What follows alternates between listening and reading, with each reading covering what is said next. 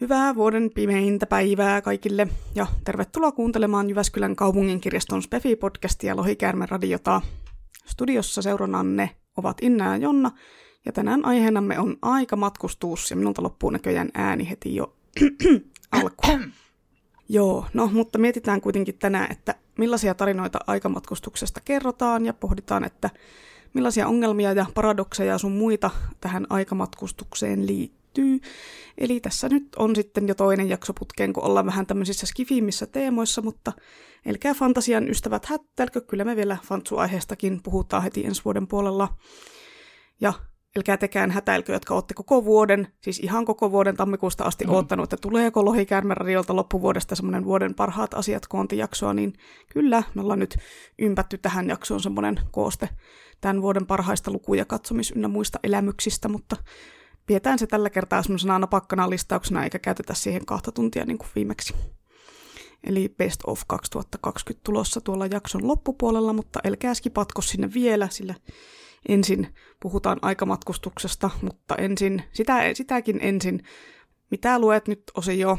Kerropas nyt, että mitäs Jonna luet. Joo, mitenkäs mun ääni kestää. Ihan, no niin. Että kun mä en kunnolla muistanut enää, mitä Terry Pratchettin Yövartiostossa tapahtuu, niin oli ihana tekosyy lukea se uudestaan.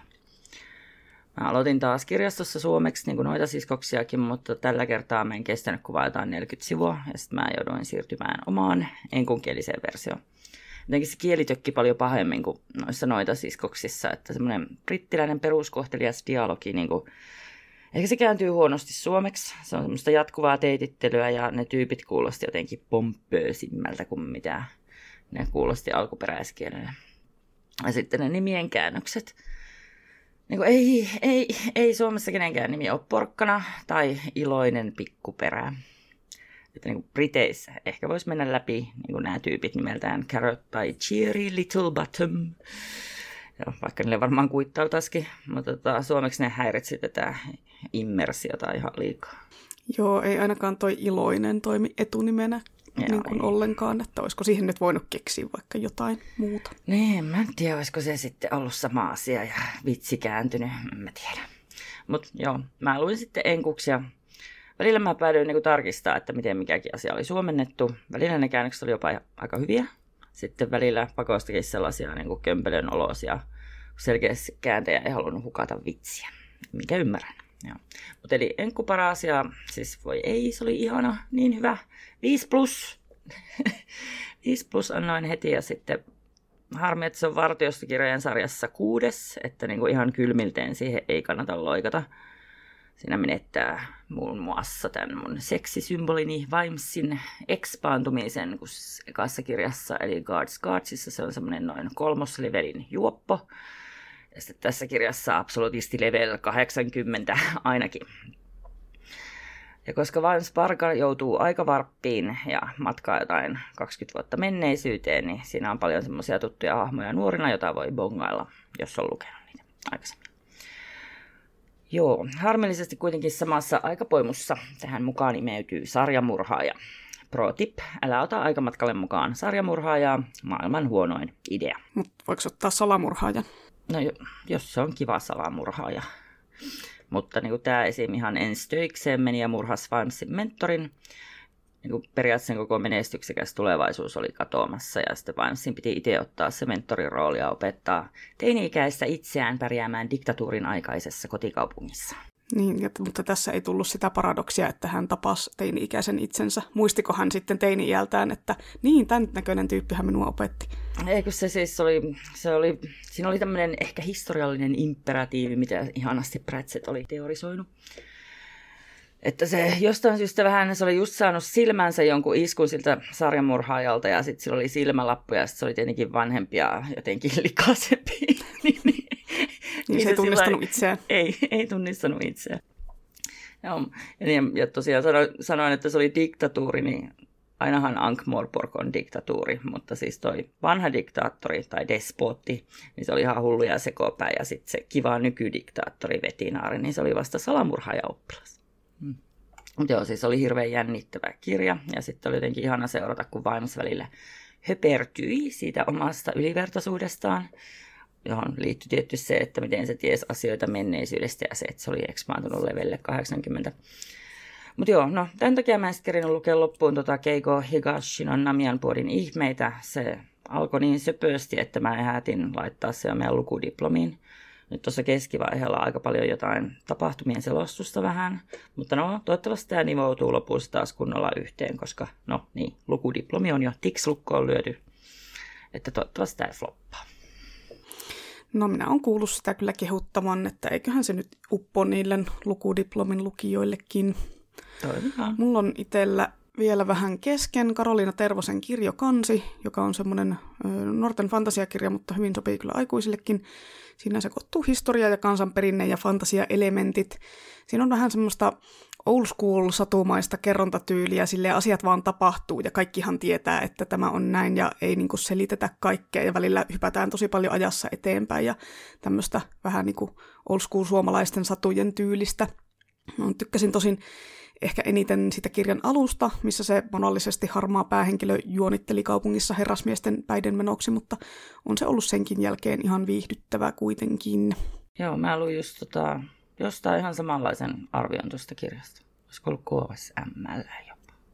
No niin, en ole sitten ainut, joka on sitä mieltä. Sitä tulee vähän semmoinen Annina Mikavan taikuri ja taskuvaras mieleen, kun siinä on sitä samanlaista historiaa.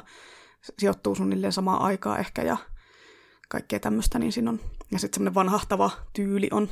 No, mutta anyway, sit mulla on äänikirjana kesken Kiuas Monsefin, en tiedä, nostaanko tolle.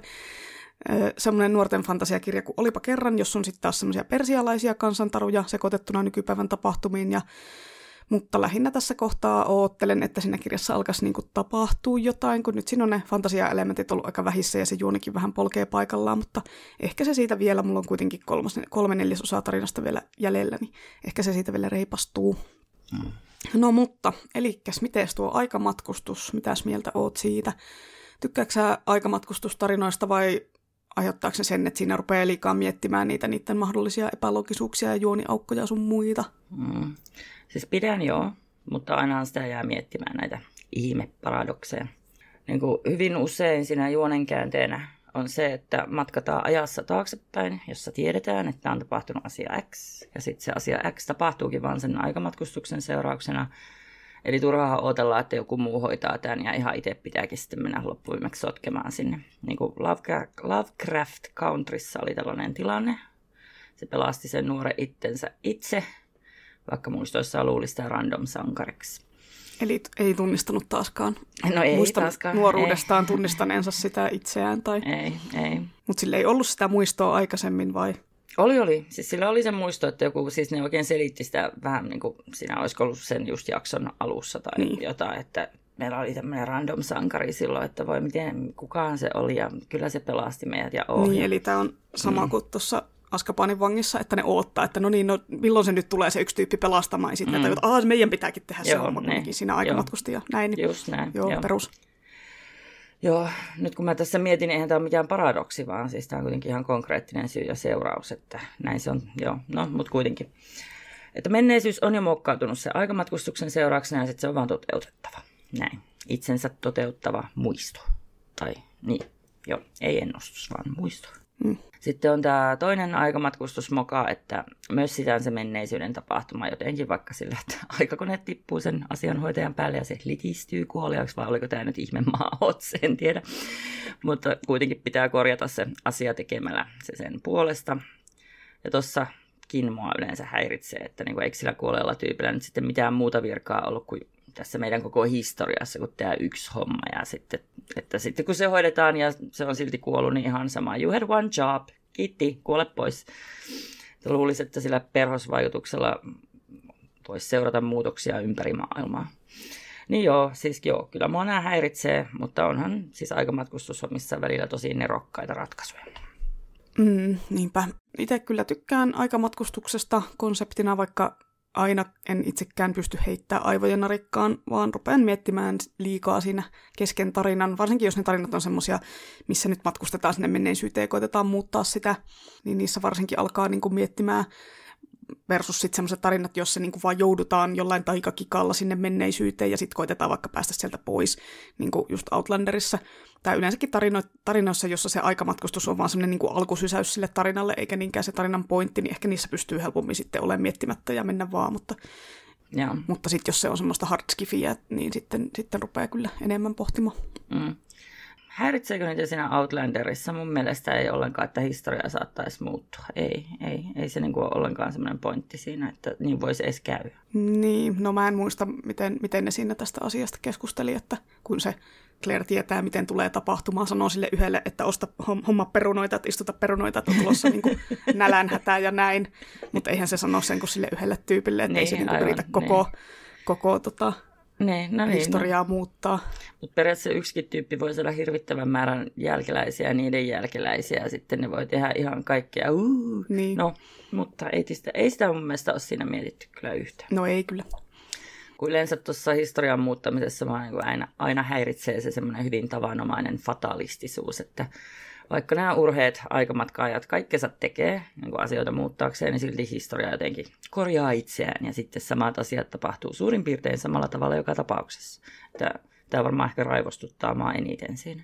Että ikään kuin me oltaisiin jotain kohtalon vankeja, niin tuomittuja tekemään samat asiat aina ja ikuisesti. En muista missä kaikkialla tämä trooppia on. Ja spoilaako se, jos sen sanoo? En mä tiedä, mutta no, sanotaan, että 12 apinaa ainakin tulee mieleen.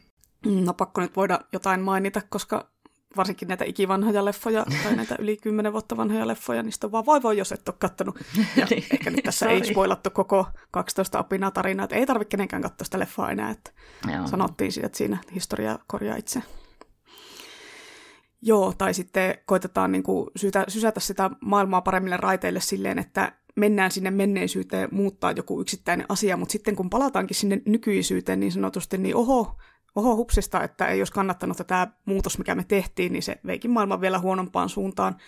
Niin kuin kävi vaikka Stephen Kingin 112263, jossa se päähenkilö matkasi sinne menneisyyteen estää JFK:n salamurhan, koska se tyyppi, joka sille tämän homman antoi, niin se oli varmaksi asiaksi päätellyt, että no niin, että jos Kennedy ei olisi kuollut, niin kaikki olisi paremmin, että tämä ja tämä ei olisi tapahtunut ja olisi mennyt näin ja näin, niin kuin Nyt oltaisiin niin elettäisiin tyyli jossain utopiassa, mutta eihän se nyt ihan silleen mennyt. Siinä tarinassa oli paljon tätä historialla on taipumus korjata itseään aspektia. Ja. Mites menikö ne sitten takaisin sinne historiaan ja koitti tehdä sitä kuitenkin taas, jos se meni vielä huonompaan suuntaan? Kun sitä paikkaa ei ollut enää, niin kuin, se oli jotenkin tuhoutunut se. No niinpä tietenkin joo. Niin kuin oikeasti on tämmöinen peruskikka, että et voi enää sitten mennä koittaa uudestaan. Tämä tarina on loppunut tähän sorkkeen. Niin, no sitten kun siinä menneisyydessä kuitenkin aika kuluu niin kuin uudestaan, sen on sitä nyt taas mennä vuoteen 50 jotain ja olla siellä niin kuin joku 5+ vuotta odottamassa sitä tapahtumaa ja näin, niin joku siinä oli. Yeah.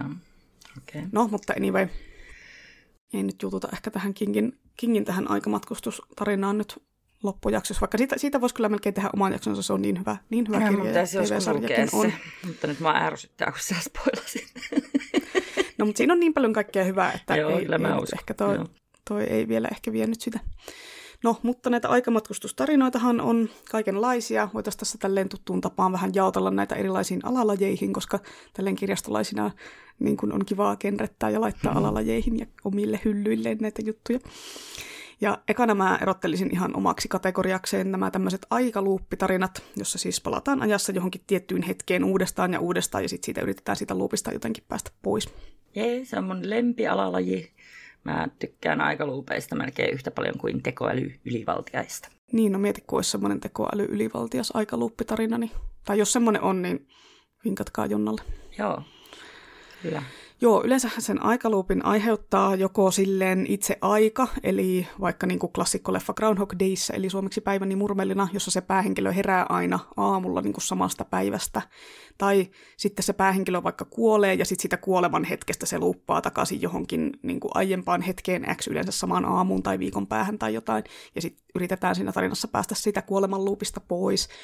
Ekana esimerkkinä tulee meille vaikka se Netflixin Russian Doll-niminen TV-sarja, jota mä katsoin ekan kauden verran, mutta sitten se jäi kesken, koska oli liikaa katsottavaa. Vaikka siis se oli ihan jees ja Natasha Lyon on ihana, mutta oli taas joku hyvä syy, että en katsonut sitä sitten pidemmälle.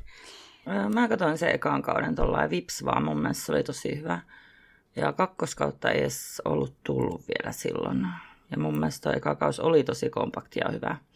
Mä en edes huomannut pitkään aikaa, että oli tullut kakkonen, kun mä en odottanut, että sellainen olisi tulossa, kun se silloin jotenkin loppui ihan hyvin. En muista, mihin sitä edes tarvittiin. Niin, no ehkä se oli taas semmoinen, että se oli suosittu ja sitten hei, tästä pitää tehdä kakkoskausi ja sitten se kakkoskausi ei ollutkaan niin hyvä, koska se monesti niinku tommoset, tommoset TV-sarjat, missä on tommonen yksi tommonen pikkunen idea, niin ei ne sitten kanna niinku kausitolkulla kuitenkaan, että ne vois vaan jättää siihen yhteen kautta. No, mutta niin, no en ole kattonut, niin en tiedä. Voihan se joskus sekata. No vielä kerkeät. Joo. Ja Groundhog Dayssa oli parasta se Bill Murrayn totaalinen leipiintyminen siihen toistoon, kun se alkoi tappamaan itseään eri tavoilla sillä kirkuen vaan rotkoon ja sitten ennen kuin se hokas ottaa sen toisen suunnan sille päivälle. Ja mun mielestä tuossa Russian Dollissa oli jotain vähän samaa kapinaa välillä, mutta en nyt muista enää kunnolla. Joo, en minäkään. Joo, mutta aikaluuppi on kyllä semmoinen elementti, mitä löytyy varmaan jokaisesta tämmöisestä yliluonnollis-tv-sarjasta, niin kuin X-Filesissa, Buffyssa, Supernaturalissa, kaikissa tämmöisissä on. Ja varmasti on useampikin tätä sorttia sitten vielä noissa antologiasarjoissa, että Twilight Zoneissa ihan varmasti on ollut ja Outer Limitsissä ja Black Mirrorissa ja näin päin. Että tämmöistä aikaluuppijuontahan käytetään usein myös semmoisessa niinku kevytskifissä, eli tarinassa on joku tämmöinen epärealistinen elementti, mutta yleensä sitä ei sit selitetä mitenkään, eikä se perustu mihinkään tieteelliseen asiaan, vaan se on vaan semmoinen tarinallinen keino. Tätä on monesti käytetty niinku romanttisissa komedioissa sun muissa, vaikka onneksi löytyy kovemmankin skifin puolelta sitten kuitenkin aika silmukkatarinoita. Et kevyemmältä puolelta esimerkkinä uusi Holly Smallen kirja, Uusi alku Cassandra, jossa semmoinen nuori sinkkunainen elää elämänsä kauheinta päivää aina alusta. Ja sitten on Palm Springs-niminen leffa, jossa kaksi häävierasta erää samaa päivää uusiksi, tai Midnight in Paris, missä kirjailija luuppaa joka yö samaan iltaan Pariisissa 1920-luvulla. Sitten jännityksessä ja kauhussa on myös näitä, ja yleensä näissä sitten joko yritetään paeta omaa murhatuksi tulemista, kun niin kuin esimerkiksi Happy Death Dayssä ja Boss Levelissä, tai sitten koitetaan selvittää joku toisen murha, niin kuin tuossa Danielle Valentinin How to Survive Your Murder YA-jännärissä, missä teinityttö aika luuppaa siskonsa kuoleman aamuun ja sitten yrittää estää sitä murhaa. Tai sitten toi Gillian McAllisterin Väärässä paikassa väärään aikaan, missä luupataan niin taaksepäin, mutta joka päivä luupataan vähän pidemmälle menneisyyteen, ja siinäkin semmoista murhaa koitetaan estää, niin sekin on. Ja sitten tietysti Ranlola Ranissa oli aikaluuppi, ja se oli kyllä todella hyvä elokuva, ja hauska se aikaluuppi-idea siinä. Sitten mun piti katsoa tätä jaksoa varten semmoinen leffa kuin Looper, mutta enpä nyt sitten kattonut kaupsista. Joo, ei se ollut kauhean hyvä, tai mä en ainakaan muista siitä paljon mitään. Joo, ja sitten tietenkin näistä Hard Skifi-hyllyn aikaluuppi-leffoista pitää mainita vielä Edge of Tomorrow, josta mä en muista siitä yhtään mitään. Muista, että mä tykkäsin siitä, mutta niin kuin muistikuvat on ihan ei. Siis mä en ollut mitään näistä, mitä sä, siis paitsi tietenkin Buffyt ja Supernaturalit ja nämä, mutta niin kuin kirjaa mä en ollut tainnut lukea, mutta joo, Edge of Tomorrow. En minäkään näitä ole lukenut, minä vaan. Ai sä vaan, sä löysit ne. Joo, okei. Mutta joo, siis Edge of Tomorrow, siis se on ältsän hyvä. Olen katsonutkin sen pari kertaa. Tom Cruise on aina mun mielestä hyvä sellaisena vähän niljakkana tyyppinä, joka joutuu elämän kouluun. Ja hienoa toimintaa oli. Joo, mä tykkään näistä aikaluuppitarinoista kyllä yleensä, että varsinkin tuommoisissa jatkuvajuonisissa TV-sarjossa niillä saa yleensä semmoisen hyvän humoristisen sekoilujakson aikaan, että erityisesti tulee meille se Supernaturalin aikaluuppijakso, se on ihan hillitön, kun se Sam on siinä luupissa ja Dean ei, ja sitten se Dean vaan kuolee uudestaan, se tyylin tukehtuu takoon ja liukastuu suihkussa ja jää putoavan kassakaapin alle, mitä kaikkea se Sam yrittää estää se, mutta se ei vaan onnistu, ja mahtava. Ja sitten tietysti tämä Buffyn asiakaspalvelu Painajaisen aikaluuppi on myös ihan suosikki. It's an ex-mommy hand. Joo, siis se oli kyllä parasta kauheudessaan. Mä mietin just, että mä varmaan tekisin Bill Murrayt ja syöksyisin Jyväsjärveen, jos niin kuin ainoa tapaa päästä aikaluupista eroon olisi joku 100% täydellinen asiakaspalvelutilanne jollekin vaikealle asiakkaalle. Niin, mutta sitten kun sä oisit siellä hukkumassa, niin sitten sä luuppaisit takaisin ennen kuin sä kerkeisit heittää veivissä. Ja sitten plopsis vaan oisit taas takaisin selauspatiskissa ja taas pitäisi aloittaa alusta. Joo, ja lähtisin taas saman tien kirkuen karkuun, niin kuin madness. Olisiko muuten hei tosi noloa, jos olisi aika loopissa ja sitten se yhtäkkiä loppuisi ilman mitään selkeää syytä. Ja sitten mä olisin kirkumassa siinä kuin hyeenä siinä asiakaspalvelutilanteessa. Mä aion ehkä käyttää tämä tekosyy. Sori, olin just aikaluupissa ja tämä tilanne toistui satoja kertoja, pää ei kestä. Ehkä tässä voisi muuten joulutoivotuskauden aikana tehdä näin. Ai vitsi, joulun toivotuskausi kyllä asiakaspalvelutyössä ihan. Onneksi se on kohta ohi. Aikaluuppi, loputon aikaluuppi. Eikö toi asiakas just sanonut mulle hyvää joulua? Miksi toi sama ihminen sanoo mulle hyvää? Eikö se ole vaan se on eri ihminen samanlaisissa vaatteissa? Niin. Joo. No, mutta selkeästi toi aikaluuppihomma toimii paremmin niin kuin elokuvissa, koska jos se on niin kuin koko TV-sarjan idea, niin siinä pitää olla kyllä tosi hyvä tarina, tai sitten se alkaa niin kuin ihan kirjaimellisesti toistamaan itteensä. Mä en muista, oliko tämä nyt se syy, miksi mua ei sitten kiinnostanut sitä Russian Dollin kakkoskautta katsoa, että kun en edes tiennyt, että jatkuuko se siitä samasta tilanteesta vai niin kuin mitä siinä tapahtuu, kun ei tämmöinen yhden päivän luuppaaminen nyt, ei se nyt vaan toimi juonen loputtomia. Kolmas kausi oli ilmeisesti suunnitteilla, mutta koronapandemian takia toteutus sitten jäi. Että tokalla kaudella siinä aika hypättiin sitten jonnekin kasarille. Tosiaan, että siinä nyt sentään oli eri idea, että ei nyt sitä samaa päivää toistettu enää. No, outoa, joo. Toi koronapandemia oli kyllä melkoinen tämmöinen ajan pysäytysepisodi meidän todellisuudessa. Se on jo jäänyt historiaan seisahtuneena maailmantilana, jossa hiljaa vaan pilaannutaan. Joo, on aika hyvin kuvattu tämä kyllä. No, sitten mä voisin toiseksi kategoriaksi nostaa sellaiset tarinat, jossa palataan menneisyyteen muuttamaan jotain, että asiat lähtisi johonkin haluttuun suuntaan. Et yleensähän niissä hypätään joko meidän ajasta menneisyyteen, tai sitten tulevaisuudesta tullaan meidän aikaan riippuen tietysti, että milloin se leffa on tehty tai se tarina on tehty, ja eli mistä palataan ja mihinkä. Et tietenkin joskus saatetaan mennä tulevaisuuteenkin, kuten esim. Siinä Paper Girlsissa ne mimmit matkaa kasarilta tasarille. Tai no okei, ne matkaa vuoteen 2019, mutta keksin tuon kasarilta tasarille, niin se rimmas vaan niin hyvin, niin halusin käyttää sitä. Joo, ja loppuviimeksi ne matkas moneen eri aikaa. Et siinä oli tosi onnistuneesti käytetty näitä aikamatkailuoutouksia. Ja sitten ne 12V-tyypit älysi sitä hommaa ihanan sulavasti, eikä ne jäänyt turhia kriiseineen siinä. Joo, mä luin pari ekaa niitä sarjisalbumeita ja TV-sarjaan en ole kerennyt vielä paneutua. Ai ehkä. Niin joo, siitä on TV-sarjakin. Mä joo, ehkä pitäisi. Siis ne oli kyllä albumit, oli ihan parhaita. Millä kanavalla se on tai missä se on? Onko se Primella? No ei sitä varmaan mulla ole, kun ei se ole tullut vastaan. Joo, ei kun mä just hankittiin Amazon Prime, niin ajattelin, että jos se olisi siinä. Ai joo, ootko sä kattonut jo Good Omensin? No en ole vielä kattonut, kun mä katsottiin Vox Machinan kaudet uudestaan. Eikä se ollut kokosta päivään. Katsomaan sen, kun en mä koskaan. No en mä ole tulossa teille katsomaan. Joo, yleensähän nämä menneisyyden muuttamiset on just semmoisia hirveän niin kuin suureellisia, tapetaan Hitler tai John Connor tai muu avainhenkilö tai estetään Kennedyn murhatyylisiä tämmöisiä dramaattisia juttuja, jotka vaikuttaa koko maailman tulevaisuuteen. Tai sitten ne on jotain sen hahmon oman elämään liittyvää, niin kuin vaikka, että palataan sanon menneisyyden minälle, että teen näin tai älä tee näin. Tai sitten jotenkin muuten koitetaan siihen oman elämän suuntaan vaikuttaa, eikä niinkään sitä maailmaa pelastaa. Et esimerkkejä näistä historian muuttamisista just se 112263, 12 apinaa, Frequency, Terminator, Adam Project ja sitten oli TV-sarja Travelers, mitä hehkutteli joskus aikoinaan Skifi-jaksossa, se oli ihana. Ja alkuvuodesta on ilmestymässä suomeksi Toshikazu Kawaguchin romaani Ennen kuin kahvi jäähtyy, jos on mahdollista niin kuin tietyssä kahvilassa palata menneisyyteen, mutta siinä on pari sääntöä, eli siinä pitää pysyä siinä kahvilan penkissä ja täytyy palata nykyhetkeen takaisin ennen kuin kahvi jäähtyy, eli siellä kahvilassa ei pysty kauhean kauaa hengailemaan. Tosin eikö voi niin kuin tilata aina uutta kuumaa kahvia siihen samaan kuppiin, että se ei niin kuin jäähy ikinä. Et en mä tiedä, ehkä joku hahmo yrittää tätä vielä, mutta... Mä aina mikrotan joku... mun kahvit. Niin. Jos vaan palaat menneisyyteen mikron kanssa ja sitten vaan pidät siinä pöydässä sitä mikroa ja lämmität sitä kahvia.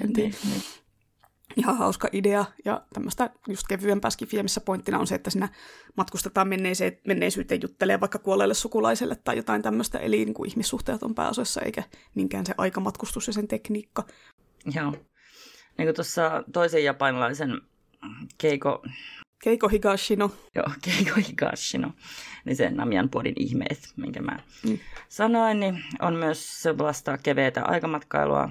Se puoti toimii aikamatkaajana, tai ehkä vaan sen puodin postilaatikko, tai on siinä jotain aikajuttuja pysähtyneisyyttä siellä sisälläkin.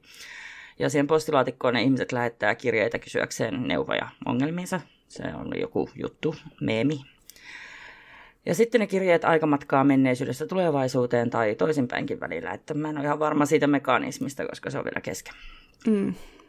Joo, mun on itseäkin kiinnostanut tuo kirja, mutta se on siellä jossain listalla. Joo.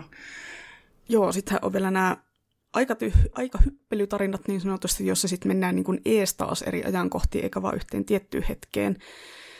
Ja monesti näihin liittyy joku laite, millä voi matkustaa, ja monesti näissä sitten jahdataan jotain toista tyyppiä, joka kans hyppii ajassa, niin kuin just tuossa TV-sarja Timelessissa mentiin semmoisella sukellusveneen kokoisella pallolla toisen samanlaisen pallon perässä pitkin historiaa, ja koitettiin estää pahista muuttamasta sitä.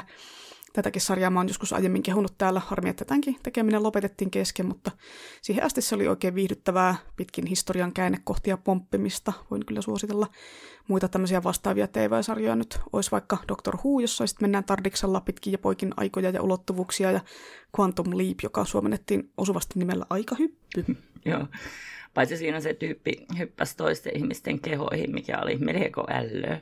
Tosin niinhän ne tekee siinä Travelerissakin. Joo, tosin ne siinä Travellersissa hyppäsi kehoihin, jotka olisi ollut just niinku kuolemassa, mutta kuitenkin kyllähän sitä kaikenlaista ruoamoa seurasi. Sitten kirjapuolelta tämmöisiä on ainakin Kerstin Kieri Rubinin Puna ja sitten toi Amal El Mohtarin ja Max Gladstonein Tällä tavalla hävitään aikasota, jonka mä just luin, ja se oli aivan huippuhyvä. Tosin siinä keskitytään enemmän niiden kahden päähahmon keskinäiseen suhteeseen, eikä niinkään kerrota sitä aikamatkustuksen tekniikasta tai siitä, että missä ajassa siinä nyt tarkalleen ollaan ja näin, mutta kyllä siinä silleen hypitään ees taas. Joo, Sharia Stepperin Beautyssä hypeltiin kans oikein satukeijumaasta dystooppiseen tulevaisuuteen ja takas ja sikin sokin. Välillä taikuuden voimia sitten. Oli siinä jotain ihmeaikamatkaa ja tulevaisuudestakin. Joo, mä luin sen kirjan synopsiksen huvikseen Wikipediasta ja oli kyllä melkoinen sekametelisoppa, kun siinä oli niinku ihan kaikkea ja ihan niinku 100 miljardia asiaa tuntui kerkeävän tapahtua siinä. Joo, mäkin luin sen synopsiksen, kun en enää muistanut kunnolla, mitä siinä oli. Ei se ollut siis yhtä sekava olo, niin kuin miltä se kuulosti siinä, vaikka siis tosi paljon satuja ja dystopioita oli ympätty yhteen kirjaan. Edelleen tämä Tepper taitaa olla ankein dystopiakirjailija, mitä mä luen. Että kai se jotain kertoo niistä kirjoista, kun mä kerta jaksan, kun yleensä en. Tota tituleerattiin ekofeministiseksi kirjaksi, ja sen kirjat kyllä monesti on. Ja tämäkin on semmoinen termi, että mä pysyisin kirjoista kaukana, niin kuin ellen olisi niitä jo lukenut aiemmin. Mm. Joo. Sittenhän on vielä aikahyppelyleffoja, kun äsken puhuttiin vaan aikahyppely-tv-sarjoista. Että on Predestination, joka minun piti katsoa tätä jaksoa varten, en katsonut. Ja sitten monet tämmöiset vähän enemmän niin kuin komedialliset tai romanttiset, niin kuin Back to the Future-sarja, Aikamatkaajan vaimo, Bill and Ted's Excellent Adventure, About Time, Time Bandits ja tämmöisiä. Bill and Ted on kyllä näistä ihan omia lemppareita, se kakkosleffa, eli se Bill and Ted's Bogus Journey on ehkä vielä kovempi, mutta se ekakin on kyllä tosi hyvä. Kolmosta en ole uskaltanut vielä katsoa, kun jos ei se olekaan hyvä. Mm. Ja aina tämä tämmöinen samat näyttelijät 20 vuotta myöhemmin -aspekti jännittää vähän siinä, vaikka tietysti Keanu Reeves näyttää melkein samalta edelleen, kuin eihän Keanu Reeves vanhene. Joo, sekin on vähän vampyyri, niin kuin Tom Cruise. Niinpä, joo. No, ja Back to the Futureit oli aikoinaan kyllä tietenkin viihdyttäviä elokuvia. Joo. Mä katsoin silloin vuonna 1990 tämä Bill and Ted, se taisi olla taas 89 leffa. Tuntuu, että silloin tuli ihan hirveä määrä hyviä leffoja, koska ne tuli just siellä elokuvakanavilta kaikki silloin vuonna 1990 ja katoin ne monta kertaa kaikki, mutta mä en ole uskaltanut sitä kakkososaa katsoa, enkä noita mitä sä mainitsit. Mä katsoin, että toi About Time, niin siinä oli taas se kuollut tekoälyaviomies ja ex-machina-tyyppi näyttelemässä, että mikä se yhteen sattuma tämä on. Ja se toi Terry Gilliamin Time Bandits on kanssa mennyt ihan ohi. Joo, näköjään se Domhnall Cleese on ollut kuumaa kamaa näihin tämmöisiin tämän tyylisiin tarinoihin näyttelemään. Eli tämä on kyllä nyt ihan tahaton yhteensattuma, että se nyt mainitaan tässä 2 jaksossa peräkkäin. Ja kyllä kannattaa katsoa Bill ja Ted 2 tänäkin päivänä, hei. Mulla on se tuossa hyllyssä DVD:llä, voin lainata, jos haluat. Nice. Siinä tosin ei ole aikamatkustusta pointtina, siinä mennään taivaaseen ja helvettiin ja pelataan laivan upotusta viikaten miehen kanssa ja se on ihan best. Yeah. Sitten vielä 4. kategoria, eli nämä tarinat, jossa aikamatkustus ei ole sen tarinan pointti, vaan enemmän semmoinen niin kuin alkusysäys sille tarinalle, ja se fokus on vaikka just ihmissuhdedraamassa, ja näissä harvemmin sille aikamatkustukselle annetaan mitään semmoista kunnon tieteellistä selitystä tai näin, että ekana tulee mieleen nyt on se Outlander-tv-sarja tietenkin ja kirjat, jossa se Claire hyppää sinne menneisyyteen, koska druidikivi. Ja sitten siinä on historiallista draamaa ja romantiikkaa. Kyllähän siinä sitten aika matkustetaan takaisin yhtä randomisti, mutta kuitenkin se sarjan pointti on olla historiallista draamaa lähinnä, eikä ensisijaisesti tarina aikamatkustamisesta. Et sitä Life on Marsia en kattonut silloin aikoinaan, mutta siinähän se oli semmoinen poliisisarja, missä mentiin 70-luvulle poliisihommia, koitettiin päästä takaisin, ja sitten Pleasantville-elokuvassa teinit joutuu yhtäkkiä 50-luvulle, ja sitten luodaan draamaa ja jännitystä vertailemalla näitä aikakausien eroja ja tapoja sun muuta, ja yritetään päästä tietenkin takaisin sinne omaan aikaan. Plus sitten näitä tämmöisiä romanttisia leffoja on, niin kuin 13, Going on 30, Happy Accidents, Long Story Short ja niin edelleen, että näitä on tosi paljon, mutta ei niitä niinku kirjastossa laiteta skifihyllyyn kuitenkaan, että ne on enemmän semmoisia sitten romanttisia tarinoita vaan. Joo, siis eihän aikamatkustus ole mitenkään välttämättä mikään skifi-juttu, että se on vain elementti tarinoissa. Mm. Sitten on se muinainen Velsin aikakone. Oliko se, missä mentiin tulevaisuuteen ja siellä ihmiskunta oli evolvoitunut eloihin ja morlokkeihin? Joo, sehän se oli. Ja aikakoneenahan siinä toimi tämmöinen klassinen aikareki. Oh, vetikö sitä aikaporoa, koska se olisi tosi jouluista? Voidaan sopia, että sitä veti tämä näkymätön aikaporo. Joo, miten sitten, tuleeko sulle jotain esimerkkejä mieleen niin kuin tarinoista, missä aikamatkustusta olisi käytetty jotenkin erityisen hyvin tai erityisen huonosti? No Edge of Tomorrow, se on aika vahvana näissä hyvin tehtyjen joukossa, varsinkin jos miettii sitä selitystä siinä aikamatkailun takana. Siinä oli erikoinen biologinen selitys sille loopille ja sen toiminnolle. Arvostin. Sitten Valerian ja Laurelinen Saliksissa on myös ihan suvereenia aikamatkailua. Et siinä ihan ekassa Pahatuneet albumissa Valerian matkaa keskiajalle ja sitten se tapaa siellä keskiajan hyvin kyvykkään neitosen Laurelinen, joka sitten itse päättää lähteä sen matkaan. Ja monessa albumissa ne seikkailee jossain meidän ajan maisemissa, tai no varmaan olisiko kasaria, ysäriä, milloin ne on tehty näissä agenttihommissa, aika-avaruusagenttihommissa. Mutta näissä uudemmissa albumeissa ne joutui yhtäkkiä tulevaisuusversioon, missä koko maapallo ihmiskuntineen oli kadonnut, ja ne oli siitä aika yhyy. Ne koitti sillä miettiä, että miten saataisiin sitä takaisin. Ja nyt taas tuli just uunituore avaruusagentti Valerian, niin siinä ne on ilmeisesti muuttunut lapsiksi ja elelee nykypäivän Ranskassa. Että musta tuntuu, että mulla on jäänyt jotain pahoja aukkoja tähän juoneen, että pitäisi katsoa, miten noi kronologisesti menee, kun niitä tulee niin harvoin. Ja nythän se on muuttunut se tekijäkin, että ennen se oli meillä kirjassa nimellä Mesiers nimellä, mutta se on varmaan kuollut, koska nyt se on vaan se pelkkä Kristin, joka niitä kirjoittelee. Sitten pitää ehdottomasti mainita Pratchettin L-Space, eli kirjastoavaruus. Suomeksi sen kai kuuluisi olla K-avaruus, mutta se L on jätetty. Eli kirjaston kirjat ja niissä uinuva tieto ja tarinat ja mahdollinen taikuus niissä kirjoissa, niin se vaikuttaa aikaan ja avaruuteen ja poimuttaa sitä. Ja jollain tasolla kaikki kirjastot on yhteydessä toisiinsa. Niillä on yhteinen tämmöinen niin. Kirjastojärjestelmä on niillä. Se on ihanaa. Niillä on kirjastokimppa. Ajassa ja avaruudessa. Mm. Ja kiekkomaailmassa on myös tämmöinen lahko, kokonainen lahkohistoria munkkeja, jotka vahtii, että historia tapahtuu kunnolla ja oikeassa järjestyksessä. Niillä on ihania vempeleitä, joilla ne voi säilöä aikaa, sitten hyppiä siinä ja sitten ne voi pompata ajan ulkopuolelle kokonaan. Sitten lisäksi ne voi pumpata niin kuin aikaa semmoiselta unelialta maaseudulta kaupunkeihin, jossa kellään ei ole koskaan tarpeeksi. Thief of Timesissa, eli aikavarkaassa nämä seikkaili, mutta sitten ne kameoi just tuossa Night Watchissa, minkä mä luin ihan äsken. Mä en muista nyt kunnolla, että voiko aikavarkaa lukea yksittäisenä kirjana. Mahdollisesti se ei ole suositeltavaa. Mä muuten löysin Discworld Emporiumin sivuilta tällaisen kivan visan, jolla voi katsoa, että minkä Pratchettin lukisin seuraavaksi. Mä pistän ton linkin discworldemporium.com tuonne kirjalistaan. Niin siinä oli laitettu karjupukki, eli valkopartakarjupukki, eli Hogfather, niin yksittäisluettavaksi tapaukseksi. Mä vähän yllätyin tässä. Mutta joo, no kyllä kun miettii, niin se kuului siihen kuolemasarjaan, mutta se päähenkilö oli niinku uusi ja tuore tuttavuus. Että näin joulun alla voin suositella. Ja sitä leffaa myös. Niin joo, totta, siitä oli se leffa, mä en ole katsonut sitä, joo. Entä harvoja Pratchett-elokuvia? Joo, siinä kirjassa oli taas suomennoksessa muuten se nimiongelma, että muun muassa tämä jo meidän meemiksikin äitynyttää, että takavasemmalta hyökkää se persikkaposki. Että ehkä se alkuperäiskieli olisi parempi, mutta en mä tiedä, onko meillä kirjastossa ehkä kuin yksi kappale jossain sitä englanninkielistä. Joo, suosittelen kuitenkin. Ja sitten, mitäs muita näitä oli? Niin, Donnie Darko tietenkin. Siinä se aikamatkustuksen historia on tosi hienossa roolissa.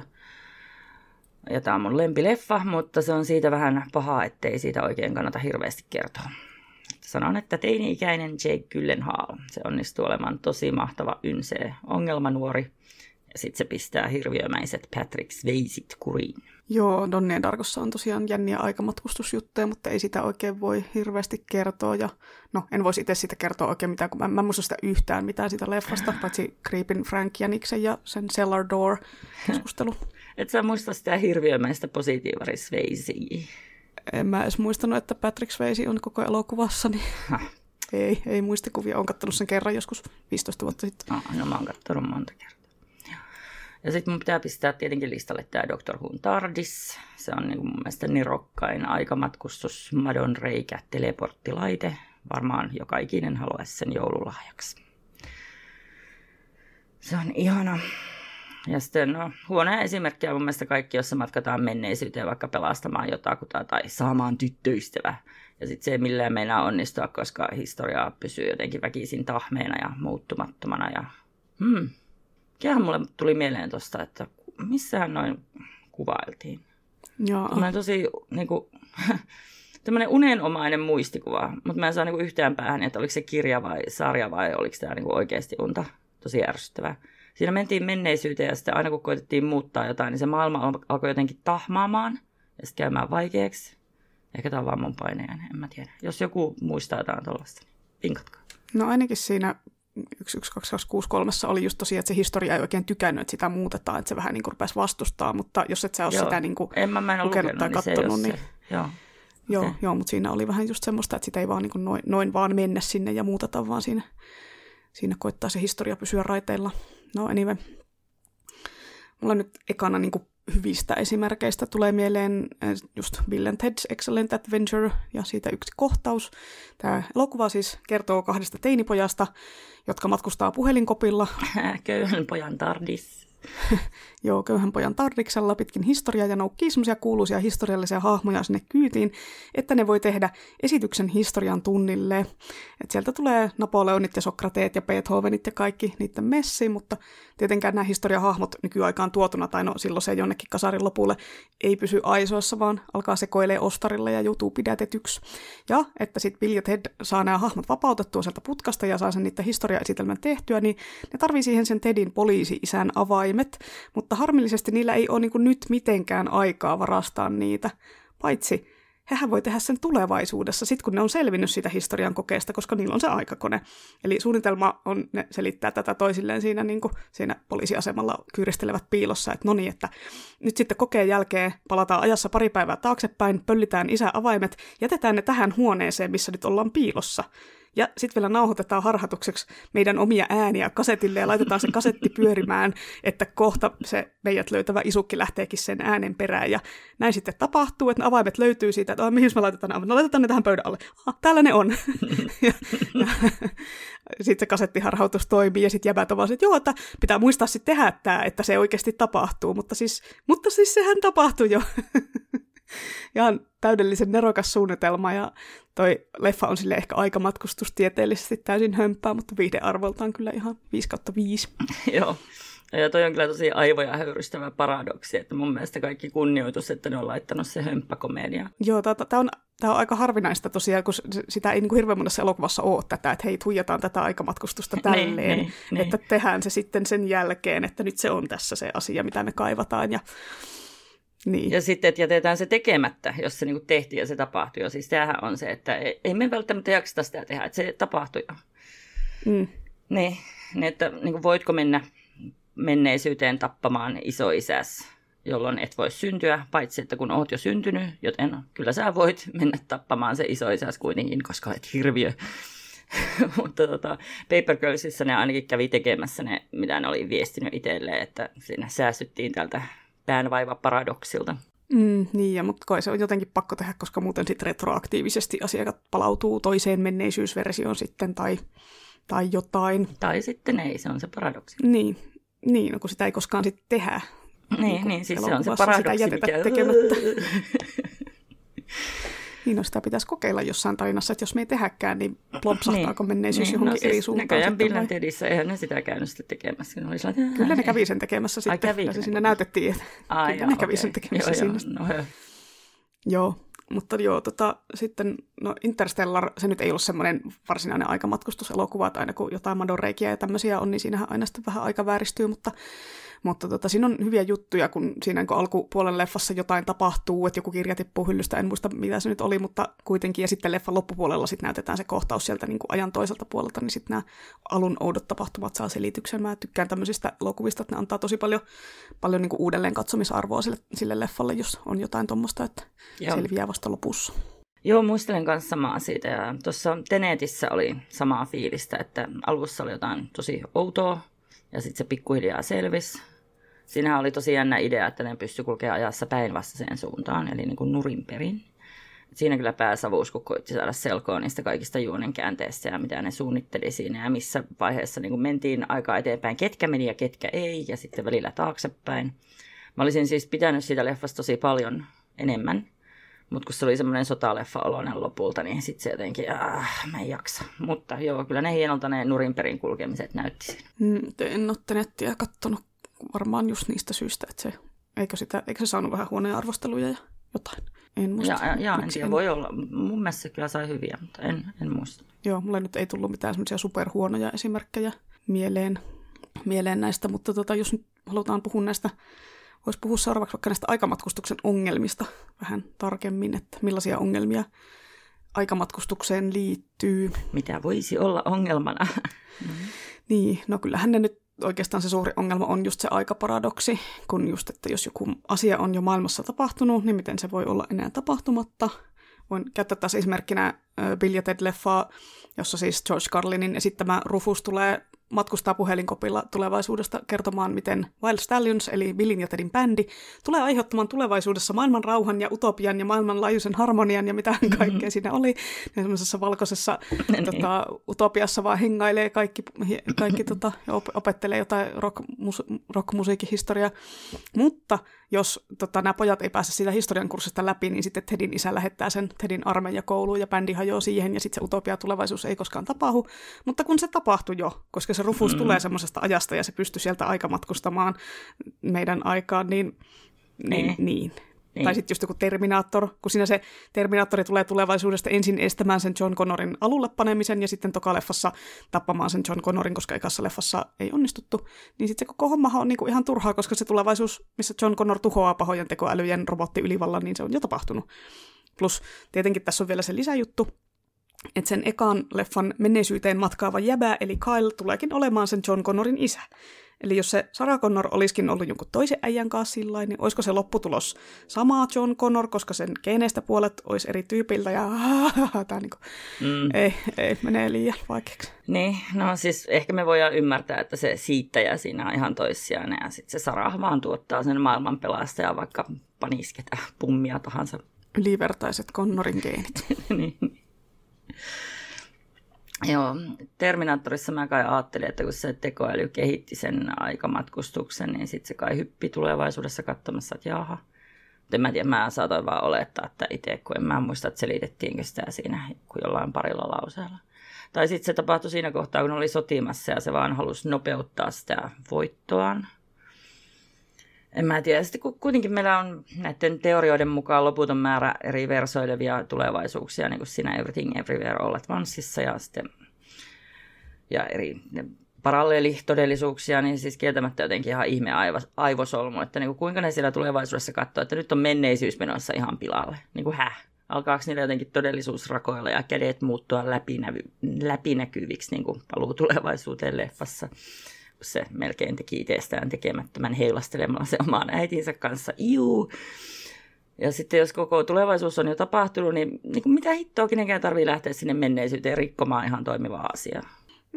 Joo, aika helposti menee aivosolmuun kyllä, kun näitä alkaa miettiä. Varsinkin noiden vaihtoehtoisten eri tulevaisuusjanojen kanssa, koska jokainen meidän elämänvalintahan muuttaa ainakin meidän omaa tulevaisuutta ja näin, niin ei niin kuin menee liian hankalaksi. Itse en tosin silleen ihan usko, että jonkun yksittäisen ihmisen maailmasta poistamisella olisi loppuviimeksi vaikutusta tämmöisiin isoihin maailmanhistorian tapahtumiin. Että tästähän me puhuttiin jo siinä Valittu-jaksossa, että jos aikamatkustuksella tai muulla kikkailulla nyt vaikka kävisi tappamassa sen teini-ikäisen Hitlerin, niin eiköhän sieltä nousisi joku samanhenkinen tyyppi vastaavaan asemaan, koska se ajan ja paikan ilmapiiri on otollinen tuommoiselle asialle, että ihmiset oli turhautuneita ja vihaisia, eikä niin, että joku yksi tyyppi olisi sieltä ihan tyhjästä onnistunut lietsoa rauhanomaisen mukavan Saksan kansan johonkin rotuoppiin ja holokaustitouhuihin yksinään. Ja siinä yhdessä Ylen aikamatkustusartikkelissa, minkä sä mulle linkkasit, niin siinä mainittiin esimerkkinä toi Red Alert-peli, jossa oltiin jo niinku, oltiin aikamatkustettu tappamaan Hitler ja näin, mutta sitähän seurasi sitten, että okei, no niin, holokaustisekoilut jäi vähemmälle, ja toinen maailmansota peruuntui sellaisena kuin se meidän historiassa on, mutta sitten vähän myöhemmin Stalinin Venäjästä tuli suurvalta, jonka kanssa oltiin sodassa, että ei se nyt niinku oikein riitä, että muuttaa yhtä kohtaa historiassa, että se niinku ei mikään asia ole niin semmoinen avainjuttu, että vain yhden asian muuttamalla voisi muuttaa kaiken. Niin, kyllä tämä on aika selkeää, kun vähän maailmanpolitiikkaa lukee. Et ei se ole se yksittäinen ihminen, joka muutoksia tekee. Että miettii, että kyllä se Intiakin olisi itsenäistynyt ennen pitkään, mutta no, ehkä se ilman Gandhia olisi ollut väkivaltaisempi tapahtuma. Ja sitten kyllä huvittaa, kun nämä äärioikeiston nostamat suuret johtajat, niin periaatteessa ne voisi olla ihan keitä vaan. Ne on vaan keulakuvia siellä, jotka tulee yleiseen tyytymättömyyden tilaan sopivasti mesoamaan ja huitamaan. Oransseja keulakuvia. Ne. Ja sitten vielä, kun ne monesti tuntuu jäävänsä niin kuin oman populisminsa panttivangiksi, että koko ajan pitää lisätä kierroksia, että kannatus säilyy, ja sitten kohta on muurit pystyssä ja sataa alkamassa ja valtionpetossyytteet tulilla. Joo. Tässä välissä ehkä mä mainitsen varmaan uudestaan, on varmaan monesti mainittanut Tarantinon leffan Once Upon a Time in Hollywood. Siinä ei aikamatkustettu, vaan se sijoittui menneisyyteen, mutta siinä mun mielestä tosi onnistuneesti muutettiin pikkasen menneisyyden tapahtumia. Ei tarvinnut mitään suurta fiksausta, että yksi semmoinen äkäinen, känniläinen Margaritta Kannullisen kanssa riitti vähän fiksaa. Joo, se oli kyllä tosi hyvä leffa. Tosi siinä pitää vähän tietää niin kuin true crime-historiaa, että pitää niin kuin Manson Family puuha sun muuta, kun muutenhan siinä ei, niin kuin, sitä ei tajua, että niin ei siis sitä mennytkään silleen, niin kuin se historiassa meni. Niinpä. Onneksi mä tiesin, mä hokasin siinä kesken leffa, mitä oli meneillä ja kauhea, kun mä jännitti, että voi ei, nytkö ei kauheata, mutta sitten Joo, että voi ei, kohta se tulee se kohtaus ja sitten, no niin. Aha. No, ei nyt spoilata sitä ja sitten nyt vähän kaikilta. Niin, no mutta jos katsotte sen, niin lukekaa vähän Manson Familystä ensin. Mutta niin, että sehän on myös aikamatkustuksessa tai tämmöisissä tarinoissa ongelma, että aika ei ole sama kuin paikka. Ja mua häiritsee aikamatkustustarinoissa, jos siinä hypätään ajassa ja samalla jotenkin mystisesti hypätään myös paikassa. Eli niin kuin ilmaannutaan jonnekin ihan toiselle puolelle maata tai maapalloa, että siinä on niin kuin aikamatkustus ja teleportti samassa, että kuinka randomia. Että loogisesti itse ajattelisin, että jos sä matkustat ajassa, niin ei se paikka sitten samalla muutu. Paitsi, niin kuin puhuttiin silloin yksi päivä kynnyksessä, niin maapallohan liikkuu avaruudessa, koska universumi laajenee ja muutenkin niin kuin maapallo pyörii itsensä ympäri ja auringon ympäri ja kaikki pyörii ja laajenee. Että jos mä nyt hyppäsin tästä jonnekin 200 miljoonan vuoden taakse, että hei, mä haluan mennä katsoa dinosauriita, tai ei tarvitsisi mennä niin kauan. Dinosauriita. Joo, jatka. Tämä Markus Kajolta on opittu tämä dinosauriita. Voi jäniiden jäniyttä. Mutta joo, että joo, tosiaan tyhjyyteen humpsahtaisin aivan täysillä siitä, että voisi vähän harmittaa siinä kohtaa, kun olisin vain jossain avaruuden hapettomuudessa 2 sekuntia olisin siellä ja sitten kuolisin. Mutta jos siirryttäisiin semmoisia määriä ajassa, että niin kuin maapallo ei ehtisi liikahtaa alta pois, niin kuitenkin pitäisi sitten miettiä, että missä sen aikahypy uskaltaa tehdä, kun jos sä materialisoidutkin vahingossa vaikka jonkun tiiliseinän tai kivimuurin sisään, kun just aiemmin sillä paikalla on ollut rakennus tai puu tai suunnilleen mitä vaan. Niin kuin Misfitsissa sillä tyypillä oli se joku voima, että se kelasi aikaa takaisinpäin jonkun verran. Onko se sitten eri mekaanikko, kun se kelasi vaan sitä takaisinpäin. Ja jossain muualla joku kykeni hyppäämään 5 sekuntia taaksepäin. Ja sitten tässä yhdessä suomalaisessa pelissä Iron Danger, niin mun mielestä koko pelimekaniikka on aika hyppelyä. Eli kokeilemalla ja takaisin pomppimalla piti saada hengiltä muuten ylivoimaisia vastustajia, että suunnittelee sitä vähän paremmin sen, kun kuolee. Että paikka pysyy samana näissä, vaikka periaatteessa niiden kai kuuluisi pärähtää niin kuin jo puolen minuutin päästä johonkin stratosfääriin tai avaruuteen. Hetkinen, niin kuin Iron Danger, eli siis Rautavaara. Oliko se päähenkilön Metan Tapio? Laulokse? En tiedä. Mä en ole vielä ostanut, se on vaan wishlistillä. Mitä jos Talvivaaran kaivoksesta tekisi katastrofipeliin? Niin voisiko sille antaa tosi myyvästi nimeksi The Fall of Winterfell? No ei, kun se nyt olisi tietenkin Winter Danger. Mä antaisin sille nimeksi Winterfell. Mutta meneekö se niinku tosiaan ihan, miten tämä niinku menee? Et kun maapallo pyörii niinku auringon ympärillä, mutta tämmöiseen niinku asiaan vaikuttaa kuitenkin muutkin asiat just tähän, että miten se maapallo siirtyy tai miten ilmassa pystyisi olemaan paikallaan niin kuin ilmakehä, painovoima. Kun muutenhan olisi niin kuin hirveän kätevä silleen matkustaa, että lennetään joksikin aikaa ilmaa ja pysytään siinä paikallaan ja odotetaan, että maapallo pyörähtää alla. Niin, se olisi tosi kätevää, että kunhan varoo niitä kaikkia vuoria. Ja sitten niin kuin 1600 kilsaa tunnissa me pyöritään. Niin, no siis tietenkin pitää mennä vaan tarpeeksi korkealle, ettei osu vuoreen tai johonkin torniin. Tai sitten pitää jonkun tekoälyn laskea semmoinen sopiva kohta, mihin kannat voi mennä, niin sitten meet just 2 vuoden välistä sopivasti. Joo. No, tekoälyä ehdottomasti kannattaa käyttää tähän. Mm. Ja sitten sillä kannattaa myös laskea, että miten me pystytään irrottautumaan tästä peskipainovoimasta. Ja sitten myös tuulisi aika kovaa vasten, kun ne ilmamassat liikkuu sua kohti sillä 1600 kilometrin tunnissa nopeudella. Mä laskeskelin, että tuulen nopeus olisi sellainen 444 metriä sekunnissa maanpinnalla. Se on jopa vähän pahempi kuin Kuokkalan silloin. On vähän pahempi. Vähän vaan. Mutta niin, en mä tiedä, vaikuttaisiko nämä aikamatkustukseen, että kun miettii tosiaan, että jos hyppää taaksepäin minuutin tietyssä lokaatiossa ja maapallo kulkee nämä kaikki tarkisti auringon ympäri 107 000 kilometriä tunnissa. Aurinko kulkee linnunradan sisällä ja linnunrata kulkee omia reittejään muussa universumissa. Niin aika kaukana ollaan lähtöpaikasta tämän avaruuden sisällä, että absoluuttiseksi nopeudeksi arvioidaan keskimäärin 369 kilsaa sekunnissa. Siinä oltaisiin 17 sekunnissa niin kuin matkalla suoraan tai maapallon ytimessä.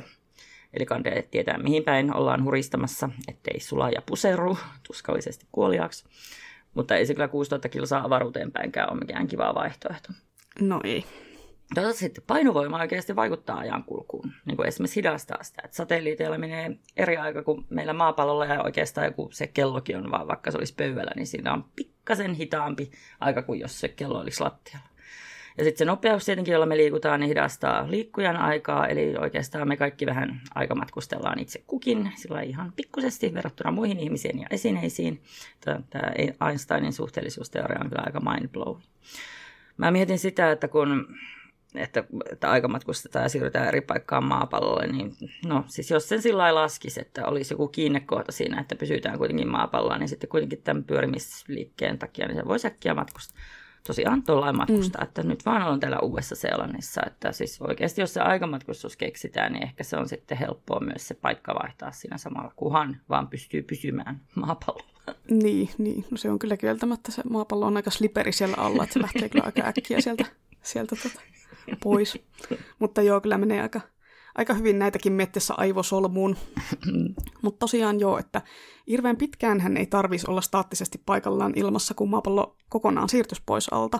Et mä koitin kysellä tosiaan ChatGPT:ltä tästä, että miten kauas olisi turvallista hypätä ajassa, jos fyysinen sijainti pysyisi samana, mutta se ei oikein osannut antaa mitään hyvin spesifiä vastausta. Mutta jos hyppäisit nyt ilmaan päivän tasaajalla niin, että pysyt tasan paikallaan, niin 4 minuutissa sä siirryt yli 100 kilsaa maapallon liikkeen vaikutuksesta, ihan sen pyörimisen vaikutuksesta. Ja tässä ei tosiaan otettu nyt niin kuin universumin laajenemista edes mukaan. Ei oteta, joo. Eli jos oot päivän tasaajalla, niin kannattaa sielläkin niin kuin hyppiessä varoa, ettei päädy keskelle tyyntä valtamerta silleen humpsis vaan. Tosin mä kyllä ennustan tästä semmoista tulevaisuuden skifimatkailua, eli sit kun saahan kumottua se peskipainovoima ja tuulen vaikutus jotenkin hyvin silleen paikallisesti johonkin semmoiseen laitteeseen, mikä sisään voi mennä, ja sitten se laite ei vaadi työntövoimaa, niin sitten vaan jollain vempeleellä leijutaan ilmassa, otetaan, että maapallo liikkuu alla, et ei tarvi istua vuorokautta lentokoneessa, jos haluaa uuteen Seelantiin, vaan pääsisi 9 tunnissa tästä vaan silleen hengailisi jossain tommosessa, ja sitten oltaisiin perille. Eikö se 9 tuntia mennä vaan lentäessäkin? Ei, kyllä sinne menee yli vuorokausi. Okei. Okay. 24-36 tuntia riippuen välilaskuista, tarkistin. Mm, Joo. No mutta joo, luonto pelastuu ja Jyväskylän kaupunki säästää miljoonia. Miksi Jyväskylän kaupunki? No koska siitä on nyt me tehdään aina niitä työmatkoja Uuteen-Seelantiin niin usein. Että, niin on just oli itse asiassa meidän yksi työntekijä Australiassa, että silleen olisi siinäkin kyllä säästänyt. Miljoonia. No, mutta niin. Anyway. Mm. Joo, mutta tälleen asiaan palataksemme vielä liittyen tuohon aikamatkustuksen vaarallisuuteen, niin vesihän voisi olla oikeastaan aika turvallinen paikka siirtyä ajassa taaksepäin, kun ainakin niin kuin isoimmat järvet ja valtameret varsinkin on suunnilleen samoissa kohdissa, eikä siellä ole rakennuksia tai puita. Että jos ei nyt siirry ihan niin paljon, että päätyy keskelle jääkautta lumeen alle tai niin kauas menneisyyttä, että mantereet on eri kohdissa kuin nyt, että siinä saa pikkusen liikahtaa jo kyllä, että mantereet on siirtynyt. Mm-mm. Tai jos nyt ei satu joku valas uimaan just kohdalle siinä, kun hyppäät sinne menneisyyteen, niin sitten just joku muinainen megadolon siinä. Mitä? Voisi pistää taskuun sen valkaan. No, valkaan voisi pistää taskuun. Joo. No niin, joo. Että ei ole aikamatkailu kyllä hirveän helppoa, jos ruvetaan tälleen tieteellisesti miettimään, että kaikenlaista pitää ottaa huomioon. Että tätähän tietysti käytetään myös tätä huomioon ottamista silleen tarinoissa myös, niin kuin siinä Don Rosan Ankka kuningas Arturin hovissa, missä Aku ja Pelle ja veljenpojat menee Stonehengen keskelle testaamaan Pellen rakentamaan aikakonetta, kun siinä ei ainakaan ole keskellä mitään tuhansia vuosia, eli ei voi siihen niin kuin jonkun puun keskelle ilmiintyä, mutta sitten tietenkin se kivirinki vahvistaa sen aikamatkustuskypärän voimia ja koko konkkaronkka siirtyy 1500 vuoden taakse hupsista. Joo, tässä kanssa puhuttiin kynyssä. Mun mielestä Don Rosa on ihana, kun se ottaa niin ammattimaisesti huomioon nämä tieteen rajoitukset silloin, kun se niitä rikkoo. Niin, Don Rosa ei tosin ottanut huomioon maapallon pyörimistä, mutta en tiedä kuinka moni niitä ottaa muutenkaan huomioon yhtään missä. Mites, kun puhuttiin tästä tieteen rajoitusten rikkomisesta, niin uskot sä, että aikamatkustus voisi olla oikeasti jopa mahdollista? Silleen niin kuin se meille näyttäytyy. No siis en tiedä samalla tavalla kuin fiktiossa, että tuollain pomppimalla, että pitäisi kulkea sillä valon nopeudella vaikka puoli vuotta ja sitten, tai melkein valon nopeudella 99,9% valon nopeudella. Niin sitten voisi pompata 120 vuotta tulevaisuuteen, joka olisi aika tylsää, että puoli vuotta odotella.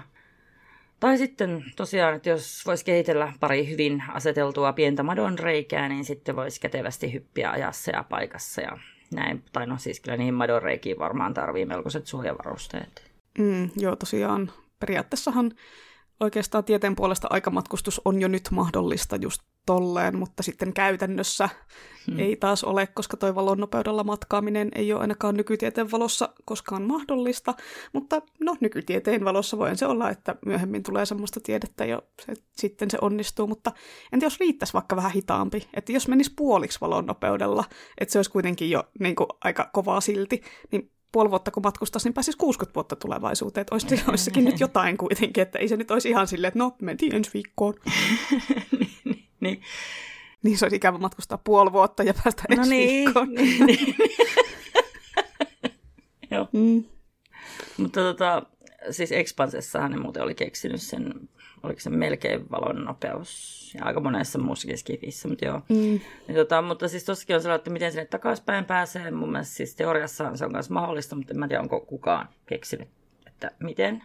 Ja sitten kuitenkin hirveän määrä aikaa menee tylsistyä jossain sukkulassa se puoli vuotta ja sitten kuitenkin 60 vuoden päässä oli se, kun fasistinen ydinsota, raiskaus, tulevaisuus, niin morjens taas. Eikä pääse edes pois. Niin, no se on, riski on otettava, onko? Jos haluaa aikamatkustaa, ellei ole tietysti niin kuin kehitetty siihen mennessä sitä madonreikämetodia, että sitten pystyisi matkustaa puoliksi valon nopeudella, niin sitten jos olisi madonreijätkin keksitty, niin sitten voisi tulla takaisin ehkä. Niin. Ja siis hei, mietin nyt puoli vuotta jossain sukkulassa. Sähän kerkeisit siinä ajassa lukea kaikki rästissä olevat kirjat ja katsoa vaikka Marvel ja Star Wars-leffat ja sarjat ja kaikki tämmöiset, mitä on pitänyt katsoa, mutta ei jaksettaa jo aikaa. Varmaan kyllästyisin siinä, mutta että kyllä mä ainakin tarttisin Simit sinne mukaan. Ja sitten kun ei voi edes pelata FF:ää eikä muitakaan online-pelejä ja sitten kaikki, niin sitten ne kaikki expansionit olisi tullut ja mennyt ja kaikki, mä olisin ihan hirvittävästi jäljessä siinä FF:ssä joskus 60 vuoden päästä. 60 vuoden päästä on Final Fantasy 750 000. Expansion. Joo, niin no se on kyllä ikävintä, kun ei voi online-pelejä pelata, mutta voi ottaa sinne jonkun vanhan telkkarin ja pelata Final Fantasy 7. Totta ei ole online. Niin. Tai siis voihan siinä olla ihan uuskin telkkarin mukana, haloo, se on superkehittynyt. Ei, kyllä se pitää palata semmoiselta kuvaruutotelkkarilta, mikä väpää jää. Siitä uusinta versiota, siitä Final Fantasy 7:stäkin, niin minkä takia mä pelasin sitä vanhaa Lego-ukko. No koska nostalgia. Nostalgisoin matkalla tulevaisuuteen pelaamalla 90-luvun pelejä. Mm. Joo, selvä. Kuulostaa tosi hyvältä Skifi-novellilta. Menee aivot sulle. Mm. Joo. Mutta joo, no tuosta siis Mario Reisistä mulle tuli taas mieleen tämä aivan se Teenage Exocolonist-peli. Siinä ne kolonisoi siellä Madonrajan päässä olevan planeetan. Ja mun mielestä se Madonreika oli ihan olennainen osa sitä pelimekaniikkaa, jossa niin kuin tämä päähenkilö pystyi elämään uudestaan niitä elämiä. Se aina matkasi kuoltuaan takaisin lapsuuteen. Ja sitten se näkee unia ja muistaa pätkiä menneisyydestään. Hei, tuli mieleen, voisiko se, että jos ne kolonisoi Madonrajan päässä, niin onko se sitten Madon kolo? Joo, jatka. Sillä oli joku toinen nimi, mutta voisi se olla Madonkologi. Joo. Niin, missä mä olin? Niin ne muistot siis helpotti sitä uusinta pelaamista, että niin kuin sillä ekalla pelikerralla siellä kuoli puolet sen tutuista ja sitten se jäi orvoksi ja sitten tuli nälänhätä ja oikeasti vielä rutto. Mutta sitten seuraavilla pelikerroilla, niin sitten niihin voi alkaa varustautumaan, kun se vähän muistelee, tai hittolainen, joo, kohta tulee nälänhätä, että mitäs tähän niin kuin äkkiä keksisi. Kasvatan perunaa. Niin, paitsi, että peruna ei sielläkaan hyvin kasvanut. Mutta se oli kiva, että sitten ihan itse pelaajana ei kaikkea tarvinnut muistaa, että sitten se ihan peli auttoi, että hei, by the way, kohta on tulossa. No niin, kätevä. Mm. Mutta jos nyt silleen ajatellaan, että aikamatkustus olisi tälleen tämmöisenä, tälleen niin kuin meidän tieteiselokuvissa on, niin jos se olisi silleen mahdollista ja sitten et pääsisi takaisin, niin mihin aikaan sä matkustaisit itse, missä sä lähtisit käymään? Haluaisit sä mennä menneisyyteen vai tulevaisuuteen? Haluaisit sä käydä katsoa dinosauruksia tai historian tapahtumia vai hyppäisitkö tuurilla johonkin random kaukaiseen tulevaisuuteen katsomaan, että onko siellä nyt joku utopia-tulevaisuus meneillään, jossa kaikki on kivasti, vai onko siellä ihmiskunta dystopiassa rämpimässä 120 vuoden päässä vai mitä? En kyllä välttämättä tällä hetkellä usko utopia-tulevaisuuteen. Meidän viihde on niin dystopiapainotteinen. Mutta kuitenkin kyllä tulevaisuuteen. Menneisyydessä mä voisin korkeintaan käydä kurkkiin, että raijasko ne ihan oikeasti ne Stonehengen kivet sinne kilometritolkulle ja niin kuin millä tavoin. Mutta sitten taas menneisyydessä olisi aina se järkyttävä kylmä hiki, että mitä jos asiat menee pieleen ja sitten mä oon täällä naishelvetissä nalkissa loppuikäni. Koska mun mielestä siellä oli hyvin harvoja, jos yhtään ajankohtaa missään ajassa, että naisihmisellä olisi ollut säällinen elämä, niin kukaan hullu sinne jäisi. Jotenkin se Outlanderin nainen ei lakkaa ihmetyttämästä mua. No toki sillä ei ollut muuta vaihtoehtoa, kun se ei päässyt takaisin, niin ei auttanut kuin pärjätä siellä. Paitsi kun se pääsi sinne jossain vaiheessa takaisin tulevaisuuteen, mutta sitten se meni takaisin menneisyyteen. Niinpä, hullu. Ihan hullu, joo. Mutta joo, no sitten mä kuitenkin pettyin ja sitten ne oikeasti vaan vetää niitä Stonehengen kiviä jollain orjatyövoimalla köysien kanssa ja sitten mä joudun lätkäseen käden naamalle ja lähtemään heti takaisin.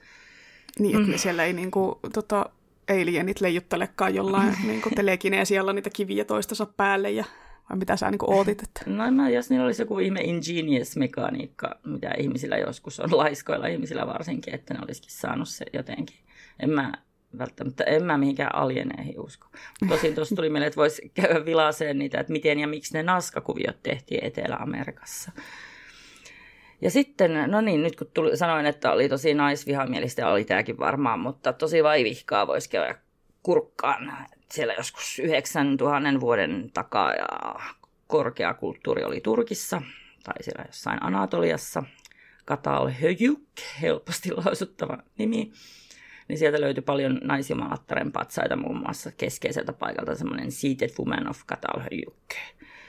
Ja sitten näytti tosi paljon niiltä muinaisilta reheviltä naissymboleilta, mitä on kaivettu jo 25 000 vuoden takaa ja mietitty, että olisiko silloin ollut jonkinnäköinen matriarkaatti, että kyllä kiinnostaisi ehkä se 25 000 vuoden takaisuuskin käydä kurkkaan. Mm. Mm. Tulevaisuudessa voisi niin kuin varovaisesti tosiaan hyppiä katsomaan, että tuhoutuko se ihmiskunta ja onko täällä ydinsota ja saanko mä heti säteilyä ja ruton. Tai sitten niin kuin sinne 100 000 vuoden päähän, että mitähän täällä on. Joo, näähän on aina näitä, että joo, olisi kiva nähdä historiasta sitä sun tätä, mutta entä jos niin kuin, sä sattuisit sinne Stonehengeille just silloin, kun siellä ei ole ketään tekemässä yhtään mitään? Kuitenkin pitäisi niin varmaan valita joku sellainen päivämäärä tai muuten joku ajankohta, niin sä ilmestyisit tyhjyydestä sinne keskelle kiviympyrän alkoa ja miettisit, että no koskahan ne nyt tulee jatkaa tätä hommaa. On ne selkeästi aloittanut, mutta ehkä ne on just eilen lähtenyt hakemaan lisää kiviä parin päivän matkan päästä, että tässähän sitten seisoseista törötän. Siis ei hitto, se olisi ihan kauheata. Eikä missään olisi edes lähikauppaa, mistä ostaa ruokaa. Niin, tai mieti, kun ilmaantuisit semmoisen yhden rakentajan kropaan sisälle, että just se, että kun siinä keskellä ei ole ollut mitään, mutta siinä on just sillä hetkellä saattaa olla joku henkilö, niin sitten sä olisit joku siellä. Joku laiskuri jäänyt sinne sillä lailla torkkumaan. Niin, sitten tai joku työjohtaja on siinä just ruoskasemassa jotain orjaa, niin sitten sä materiaalisoidut sen sisään. Ja... Piinottavaa. Mutta luulisin, että se kuolisi, enkä mä, tai en minä tiedä. Niin, no siis sinä, niin no, jompikumpi, mutta olisi varmaan silti ihan mielenkiintoinen tilanne. Siis ällötilanne. Joo, ei ole ihan Quantum Leap-meininkiä ehkä. Mm. Joo. Ja sitten niin kuin, miten me edes pärjättiin ilman niitä kuljetusrobotteja siellä, että kun ruokaa, joku leipäpala pitäisi varastaa joltain orjalta siinä. Niin, tai ottaa omat eväät mukaan. Niin, no joo, se olisi ihan kätevä. Joo, pitää muistaa pakata voisku matkaa. Niin muistatko ne ajat, kun ei ollut vielä kuljetusrobotteja, kun piti tilata Voltilla, ei saanut vaan niin kuin tuosta noin vaan robottia tuomaan. Ja sitä ennen kuin oli Voltti, niin joutui raahautua itse kauppaan, jos halusi pitää muuta ruokaa kuin pizzaa. Kun sitä pizzaa on sentään älytty, niin kuin, että hei, tätä voi kuljettaa, mutta kaikki muut ruoat on ollut silleen, että ei näitä ei kuljetella mihinkään. Niin oli. Tämä on tätä hullua menneisyyttä. Joo. En hämärästi vaan muistan tämän, mutta hei, pitäisikö meidän muuttaa maailma ja sitten viedä täältä tämä ihana kuljetusrobottiteknologia Ysärille. Ja sitten voisi samalla laittaa kaikki rahansa niihin kuljetusrobo-osakkeisiin, ja sitten olisi superrikas, kun palaisi tänne. Paitsi, niin nyt tuli mieleen, että joku sun kaltainen megapahis olisi kuitenkin jo toteuttanut sen robottiapokalypsia, ja sitten palatessa olisi ihan autio ja pelkkiä säilykkeitä jäljellä kaupoissa. Eikä olisi yhtään purkiavaajaa missään. Olisahan. Niin, no ainakin ottaisit yhden mukaan ihan varmuuden vuoksi. Niin, purkin avaaja ja voisi. Takastullessa sitten ei olekaan. Joo. Purkiavaaja ja voi leipä, niillä pärjää pitkälle. Kyllä. No, en tiedä. Itse ehkä haluaisin enemmän ehkä semmoisen telkkarin, millä pystyisi katsoa menneisyyteen haluamaani ajankohtaan ja paikkaan, kun että itse pärähtäisin sinne jonnekin tuhansien vuosien taakse moderneiden vaatteideni kanssa silmällä sit päässä ihmettelemään, että mä oon nyt saman tien jossain roviolla, tai sitten musta tulisi joku palvottu jumalolento, tai joku dinosaurus söisi, tai jurakautinen ja jättiläishyttynen pistäisi kuoliaksi saman tien. No. Sä ainakin kuolisit, kun sulle tulisi vastaan meganeura, eli semmoinen sudenkorento, jonka siipiväli oli jotain 70 senttiä. Tosin ne eli hiilikaudella ennen dinosaurita, mutta kyllä varmaan oli dinojenkin kanssa samaan aikaan jotain jättiläisöttiäisiä, jotka oli kaameita. Joo, jotain jättituhat jalkaisia, niin kuin yäk. Joo, ilmaannut sinne ja semmoinen vaan heti alkaa kiivetä jalkaa. Alkaa naksuttelemaan niitä mandiippelejä, mitä ne on, niitä leuka-hommelit. Mandiippelit. Anglismi. Joo, ei kyllä tosiaan mihinkään aikaa, eikä kirjaa, eikä mihinkään lähetä ilman telkkaria tai kurkistusreikää, että tämä on ihan selkeä homma. Ja mielellään semmoinen ihan kunnon telkkari, eikä taas joku tämmöinen ikivanha putkitelkkari. Mutta joo, ja siis onneksi mä tiedän, että hyönteiset ei voi ihan metrisiksi kasvaa, kun niille ei ole sitä verenkiertoa, joka kuljettaisi happea ympäri kehoa. Mutta siis, kun mulle on kyllä pelkkä 10 senttiäkin pitkä, niin kuin aivan hirvittävää, niin kyllä se 70 on sellainen, että kirkujen karkuun ja suoraan rotkoon taas. Ja olisiko sitä edes vastustuskykyinen niin kuin millekään muinaiselle bakteerille tai virukselle, vai kuolisiko sekunnissa johonkin? Joo, no sekin vielä, että kun saman tien tarttuisi joku dinosauruskorona ja sitten se vielä palaisi tänne takaisin ja toisi vielä meidän aikaan sen, niin apua. Eikä se tarttuisi vaan noihin meidän dinosaurusbuumereihin. No kyllä mekin aletaan olla kohta jo esidinosaurus-iässä tässä. Esidinosaurus. Mun mielestä meidän sukupolvelle, kun kaikille sukupolvelle keksitään aina uusia nimiä, niin näille, meidänkin sukupolven näille ikijäärille voisi keksiä jonkun tuoreemman nimen. Että me voitaisiin olla vaikka mastodontteja. Mä tykkään mastodonteista. Mä haluan olla mastodontti-iäs. Mä ajattelin, että kun minä vielä tästä vähän ikäännyn, niin minä haluan... Minusta ei tule puuma, minusta tulee sapelihammastiikeri. Ihanaa, me voidaan sitten taistella eeppisesti näillä ilmastonmuutoksen jäätämillä tuntureilla. Joo, ja tästä voi kirjoittaa jonkun tarinan sitten, niissä, kun se oli se Mammutit Marsissa, mistä Des kertoi joskus, niin tämä voisi olla jotain jatkoa sitten sille. Joo, Jonna Mastodontti ja Innassa pelihammastiikeri.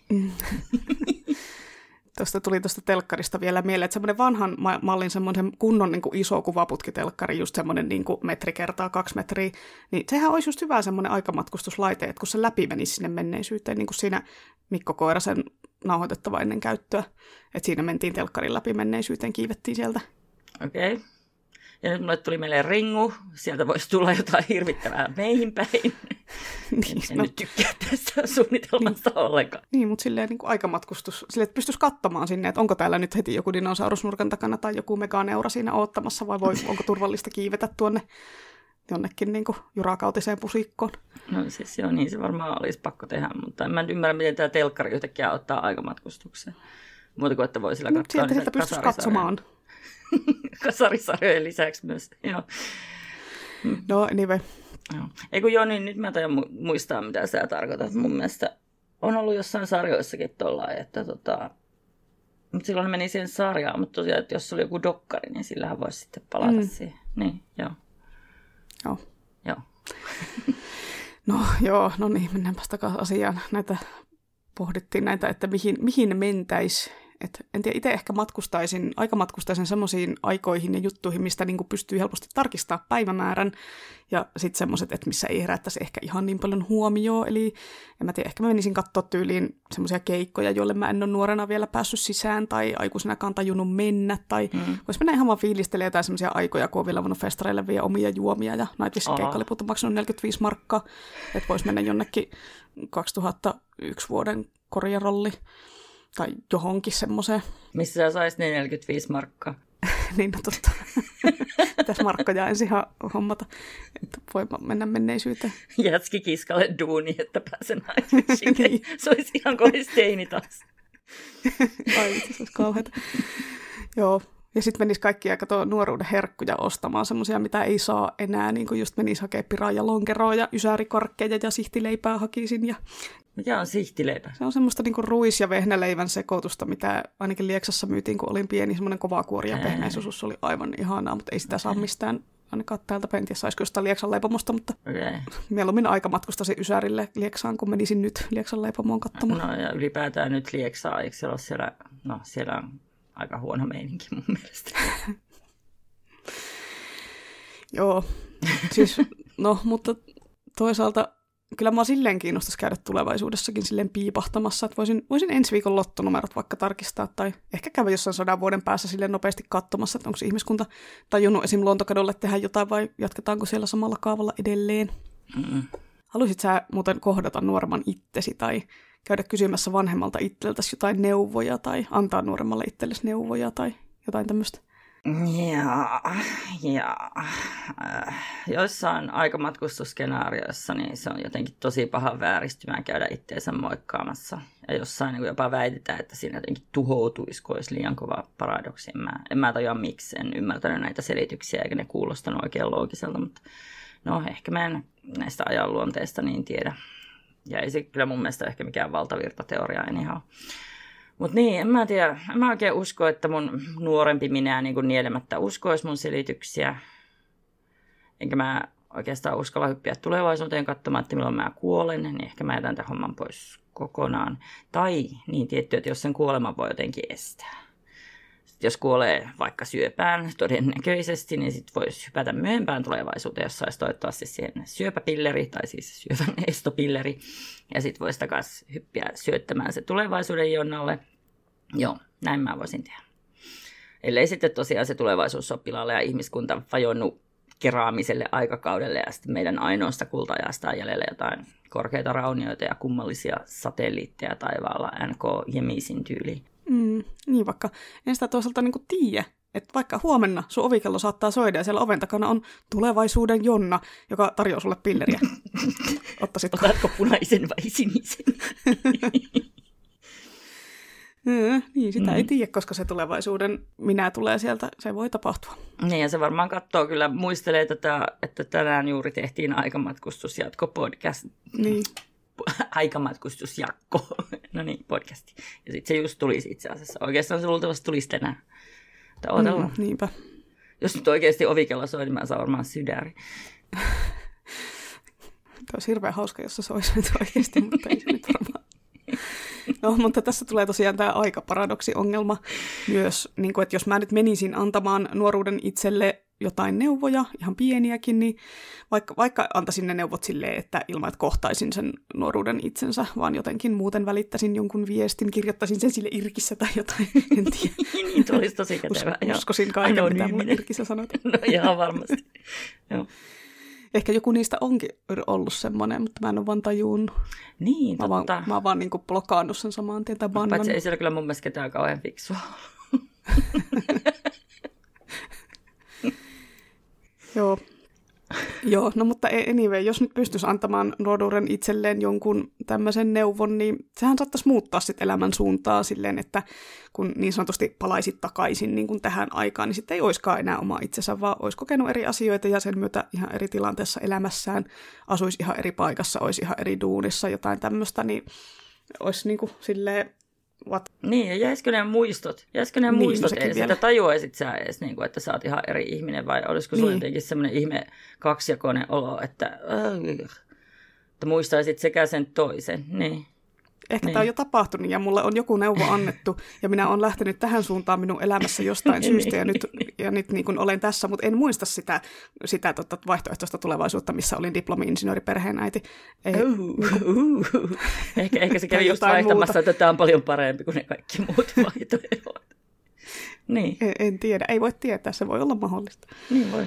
No itse en silleen usko mihinkään niin kuin kohtaloon tai semmoiseen, niin kuin, että no niin, että tämä asia sinun oli tarkoitus tehdä, vaan ihan kaikki valinnat elämässä vaikuttaa siihen, että mihin tilanteisiin sitä päätyy ja ketä ihmisiä tapaa ja niin poispäin. Niin, no enpä tiedä, haluaisinko mä ottaa riskiä sen suhteen, että vaikka nyt sitten, no en mä tiedä, tosin voisin ne lottonumerot, se tulevaisuuden minä, ensi viikon lottonumerot voisi jättää mulle lapulle vaikka tähän mun lipastolaatikkoon, näin.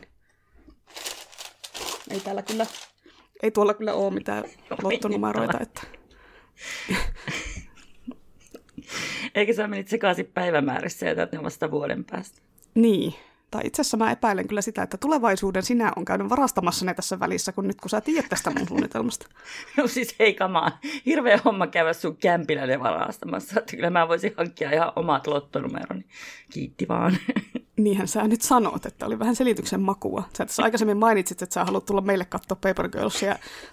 Niin, tässä taitaa olla tämmöinen juoni nyt tässä, että varastat mun avaimet sille reissulla ja annat ne tulevaisuuden Jonnalle, joka hakee ne lottonumerot. Ja... Niin, no totta. Joo, no nyt kun sanoit näin, niin näinhän tämä kävisi. Toivottavasti asutte siellä tosi pitkään siellä kämpillä. Joo. Joo. Niin, joo. Mulle tuli äsken...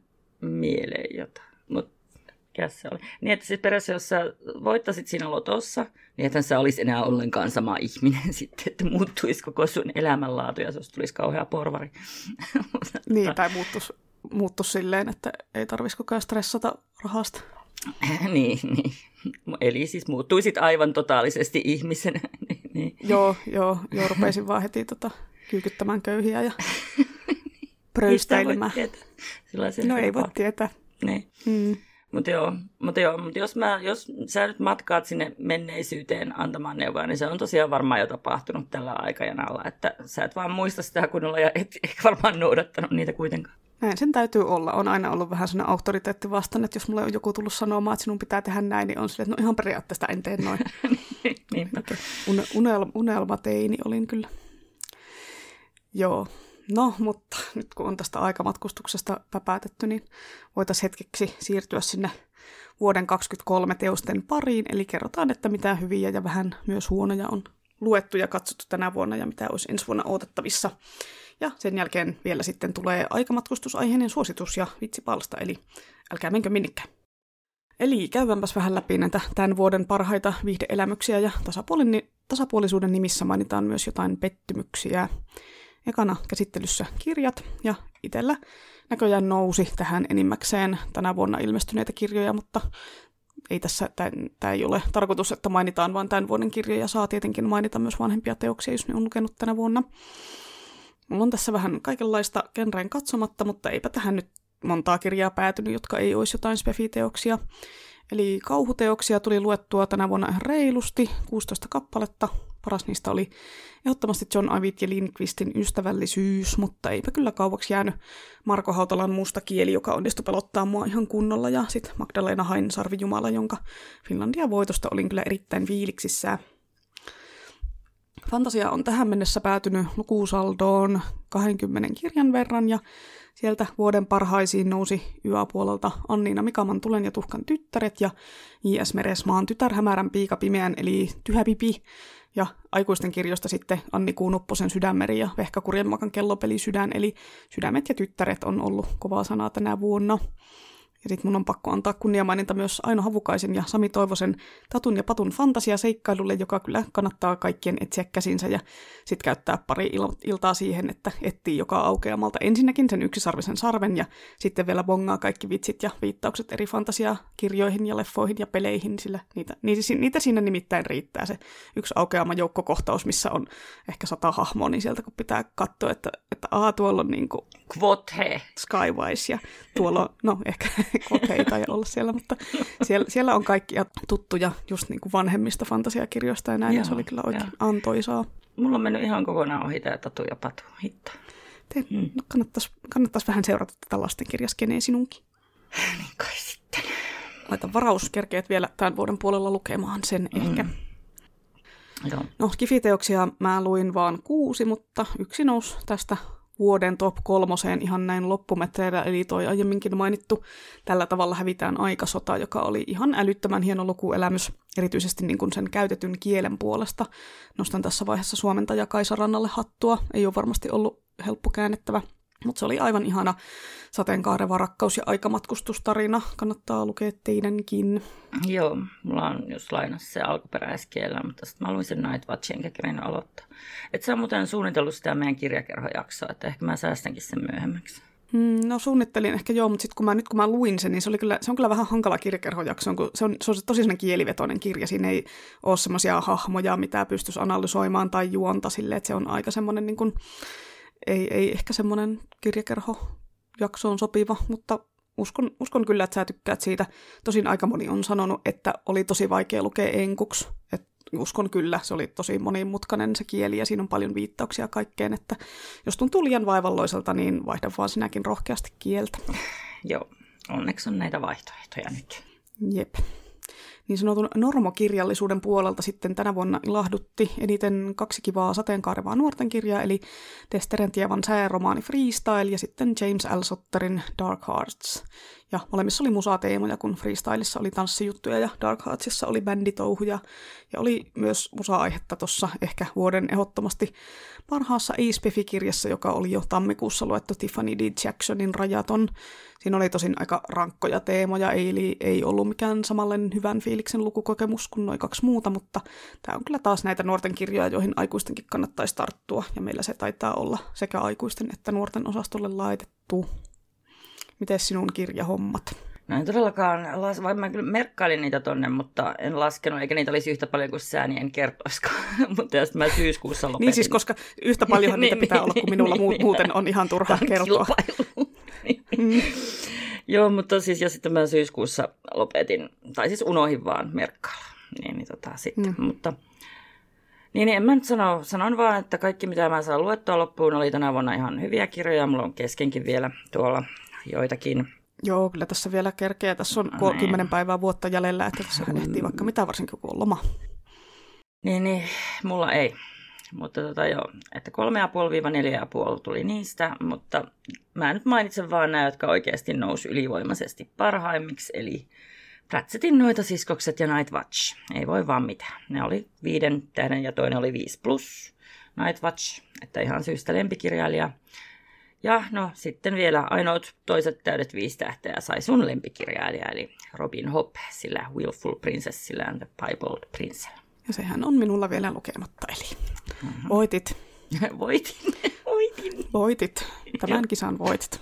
Mitäs sitten leffojen ja telkkarin puolelta, löytyykö jotain hyviä, mitäs kattelit?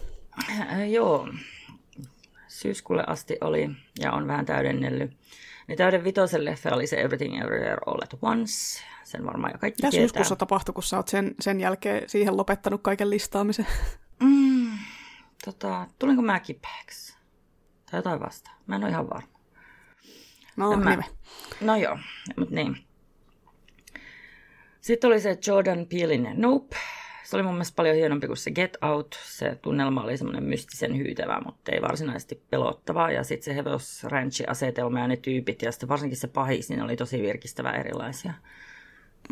Joo, hehkuttelinkohan minä näitä molempia jopa viime vuoden Best of-jaksossa. Olen ainakin monta kertaa Nopea hehkutellut. Joo, minäpäs nyt hehkutan uudestaan. Ja sitten seuraavaksi oli tämmöinen aivan ihana gettoskifi-leffa, kun They Cloned Tyrone. Mä katsoin sen vahingossa Netflixistä. Siinä oli pääosassa huumekauppias, prostituutti ja sitten sen parittaja, Jamie Foxx. Näistä yksi kuolee ja sitten herää seuraavana aamuna omasta sängystään, että mitäs hittoa. Ja sitten tällainen päätyy Melko Äkäsen vastahakoisesti keskelle suurta salaliittoa. Mun mielestä oli tosi hauska, viihdyttävä ja nokkela leffa. Seuraavat täysvitoista mä annoin Don't Worry Darlingille, joka oli Stepford Wives vivahteinen psykologinen thrilleri. Siinä oli pääosassa Florence Pugh. Kauhea siis kyllä on nimellä pilaattu, miten tuo laustaan tuo Pugh. Ja sitten Harry Styles. Ne oli tosi vakuuttavia siinä ja siinä oli 50-luvun estetiikkaa ja semmoisia psykedeellisiä skifi-vipoja.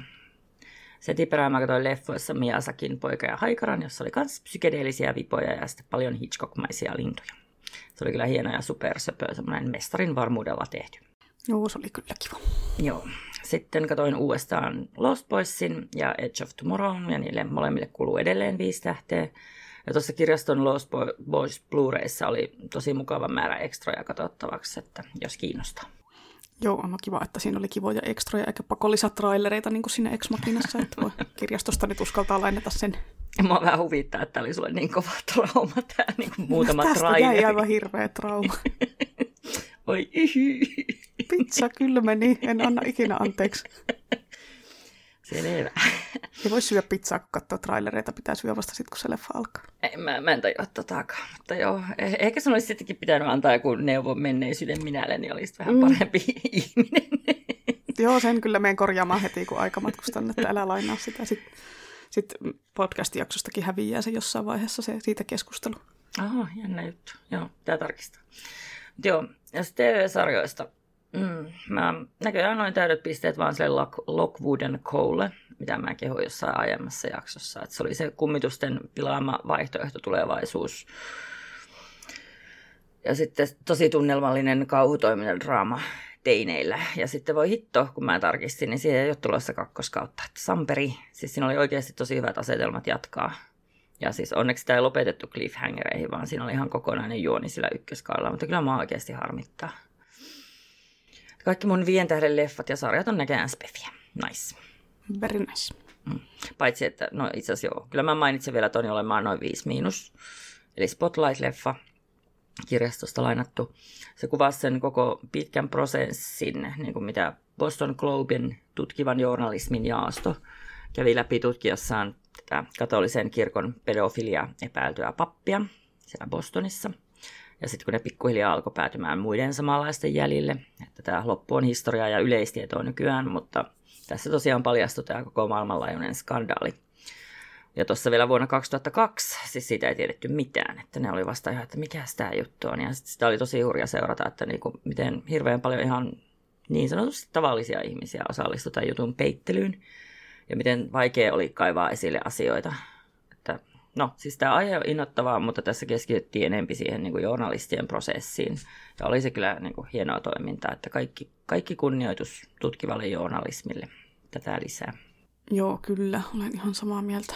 Ehkä melkein pitäisi katsoa toi, vaikka aihe on tosiaan semmoinen, että ei ehkä. Joo, ei siinä ollut sillä, että ehkä ihan vaan pari kohtaa, jolloin ne puhui jollekin uhrille, niin se jotain mainitsi vähän, mutta muuten siinä oli hyvin semmoista tutkivaa otetta. Joo.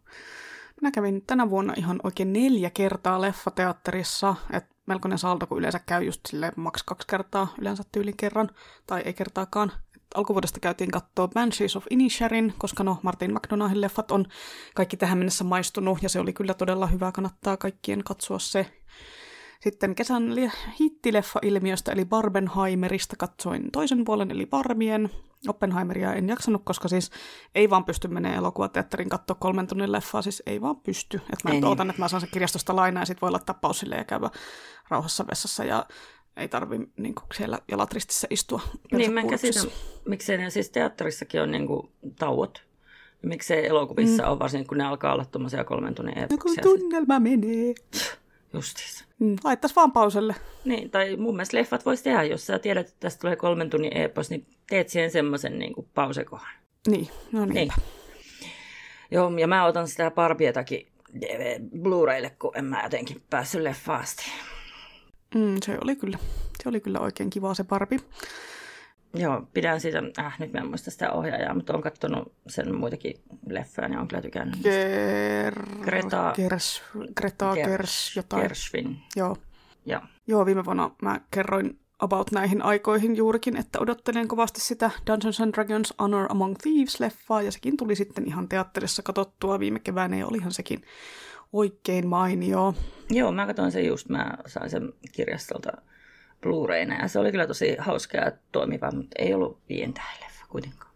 No itse taisin antaa 8/10, eli kyllä niin kuin silleen tälleen IMDb-arvosanalla niin siellä paremmassa päädyssä kuitenkin. Ajattelin, että katson sen tässä joululomalla uusiksi, koska se oli niin viihdyttävä. Mä olin tosi iloinen siitä, miten paljon siihen oli saatu sitä D&D:n pelillisiä mekaniikkoja mukaan, että kaikki käytetyt loitsut esimerkiksi oli ihan suoraan sieltä sääntökirjasta, että tunnisti itse ihan kaikki. Vaikka oikeastihan nyt joku time stop on semmoinen niin kuin 9-levelin spelli, että sitä ei semmoinen ihan low-level sorcerer kastaa edes scrollista, mutta jos se leffa olisi tehty täysin kaikkien pelin sääntöjen mukaisesti, niin sitten olisi niin viihdyttävä. No ei. Ja sitten se Speak with Dead-kohtaus näytti ihan liian tutulta omista peleistä, kun kinastellaan, että no mitkä 3 kysymystä me nyt kysytään siltä henkiin herätetyltä kuolleelta, ja oliko toi jo yksi kysymys? Ei se ei ollut vielä kysymys, mutta et niinku, aivan niinku liian tuttua. Ja tosi hyvin onnistui olemaan uskollinen pelille se elokuva, mutta luomaan myös sitten peliä tuntemattomillekin ihmisille mainion leffa-elämyksen. Joo, kyllähän mä sitä tunnen sitä peliä, niin se oli kyllä kiva. Mua jäi oikeasti säälittään se yksi zombiolta, niin kysyy vaan 2 kysymystä. Kyllä meillekin on joskus käynyt tolleen, ja sitten kysytään siltä joku, kuuluuko ananaspizzaan tyylinen.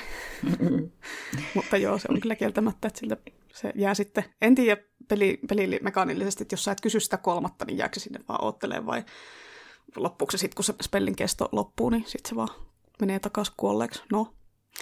Täytyy lukea sääntökirjasta. No pitää.